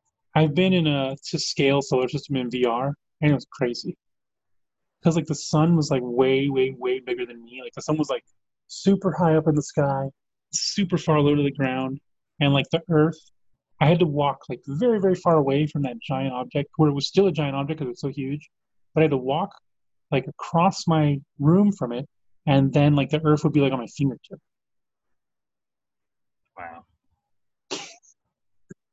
Wow. Yeah, like, the Earth was tiny. Um, That's pretty cool to see, like a uh, life uh, to scale solar system in, in V R and like kind of walk around it and interact with the planet. Like, yeah, I was really um, shocked. I didn't realize how much smaller all the planets are. The planets are basically a little speck of rocks, like flying around the thing. It's basically just Jeez. the sun and like some rock specks flying around the thing. So the yeah. solar flare can literally take out the Fed, along with a lot of other things. But yeah, shit. I mean, but I would assume that they've got some kind of uh, um, like paper backups. Well, yeah. that, but also, um, what's it called? Uh, cage, Faraday cage. I think a Faraday cage theoretically should block E M P and solar flare. I think. But think about all the treasury bonds and all the the stocks that are still flying around. Like, no one knows where that, nothing's settled. You know, all the settled, unsettled stuff would just get wiped out. Yeah. Be, oh my God. It would be chaos. And plus the power would go out and wouldn't come back on for a while. Yeah, a long time, they would have, yeah. to, they would have yeah. to remake everything. I didn't know solar flares were this bad. I, I remember working in a data center. And I got an email like possible for solar flares. It might have been I the one. I didn't, yeah, I didn't think that it was. And that, this was like five years ago or so. I didn't think it was that bad, and I could have definitely got fired, you know, if it did happen, because I didn't take it seriously at all. But um, yeah, these are fucking catastrophic events. Yeah, if they're big enough, yeah. I mean, and the one that maybe was the five year ago one, because I remember around that time was when like. Yeah. There was a uh, plausible scare that like they knew a solar flare, because because you can like people do weather on the sun, like weather forecasts on the sun. Oh, it'd be so nice to get Steve to comment on this. He was here. But yeah, so like you know they're doing the weather forecast on the sun, and they know like hey, there's a I don't know whatever the equivalent of the sunstorm is or whatever, and then there's like a flare that came off of that, and it's like heading in our direction. But, you know, you can't measure perfectly to know if it's going to hit or not or whatever. I don't know how they measure it, how they know. But they they, they do. They measure it. They know, like, when there are flares and where the flares are kind of going. But um, that one, maybe it was the five year ago one, the big one that was a big scare recently-ish. And uh, and that's when I started looking into it. Well, I haven't looked into it since then. But. The other thing is we're a moving object. So the timing, it has to just be the perfect worst-case scenario. That this one flare hits like right with when as hits, we're passing by, but it's as hitting we're flying somewhere. Through at one hundred miles per hour. And it's big. It's you know the flares are pretty big. Oh really? They're bigger than our planet anyway. Well, are so. flares bigger than the sun once they like shoot out? No, I don't think so. But they're bigger than our planet, so it's, it's like literally washes the planet. Yeah. You want to be on the other side of the planet. You want it to hit Asia and not our side. Holy shit. That's like everyone has cancer like all at once. Yeah, that's the skin like, cancer. There are, there, are, there are real health risks and stuff too. I remember reading about that part of it too. Yeah, it can be fucked up. Wow. That's a, just an interesting tidbit I did not know about. That's fucking, yeah, scary as hell. Wow. There's a lot of shit like that. Like I remember I went on a, you know, internet's a hell of a drug. I went on a binge one time about like all the different ways that the world could plausibly end. Uh-huh. And um, like there are some massive volcanoes that are overdue that could like cover the earth in ash, which would block out the sun. Ooh, there are, um, there are, this is something I didn't know and, and it's become more common knowledge, maybe you knew, but um, most of the asteroids that are big enough to destroy Earth are not known about. So, like, we catalog as many as we can, but um, but we only have, like, some percentage of the biggest ones cataloged. And uh, it's like, if you go all the way down to, like, the size that's still big enough to destroy the Earth, over ninety percent of those we don't even know exist until, like, they're very close. Like, the space is too big to track them, and they're too small relative to space for us to find all of them. So, like, um, you know, like, we don't even know if we got, there's, the biggest probability is that if we got hit by an astro, an asteroid, we wouldn't know it until it was very close. Um, because yeah, we wouldn't have gotten it yet. Uh, we actually so, be interplanetary at that point. I actually heard one of the rumors when COVID first started that the reason they were making everyone stay inside is they thought we were about to get hit by a solar flare or something like that. That would be interesting. You know, I feel like they'd have better luck if they just said we're about to be hit by a solar flare. Like, if they said that, I feel like more people would, less people would argue about it. More people would stay inside. They'd, oh yeah, I don't want to get hit by a solar flare. If we ever get hit by a solar flare, by a solar flare. If we ever get hit by a solar flare, it's because we stopped worshiping the sun, and yeah, it got angry. Wow. All right, guys, it's been yep. three hours, and my, oh, yes. my battery's about to die. Yeah, I feel sorry for anybody who listened. If you we're now going to, to read. We're now going to read out some private keys for any listeners that made well, it through this far. if, if somebody who listened this far, don't cheat and tell them. If somebody listens this far, uh, and you tweet me, um, or I guess Telegram is easier, at J C Crown on Telegram, I'll send you thirty thousand satoshi. What what message do they? They should have a specific message so we know no, they actually. They, and it has to be the first person only. That they actually listen to the whole podcast. I, I don't expect anybody to actually take this money from me. Guys, don't cheat and tell somebody to come get some money from me. Because hey, I want to see if somebody actually listened. I want to see if somebody actually listened. This whole thing. Well, I'll do a, a thirty, thirty K sats if somebody messages me and said, hey, I listened to the whole thing. Assuming that uh, you're the first person to message me. That's a down payment for a house one day. Yeah. Really. Pay attention. All right, guys. All right, good night. We'll wrap it up.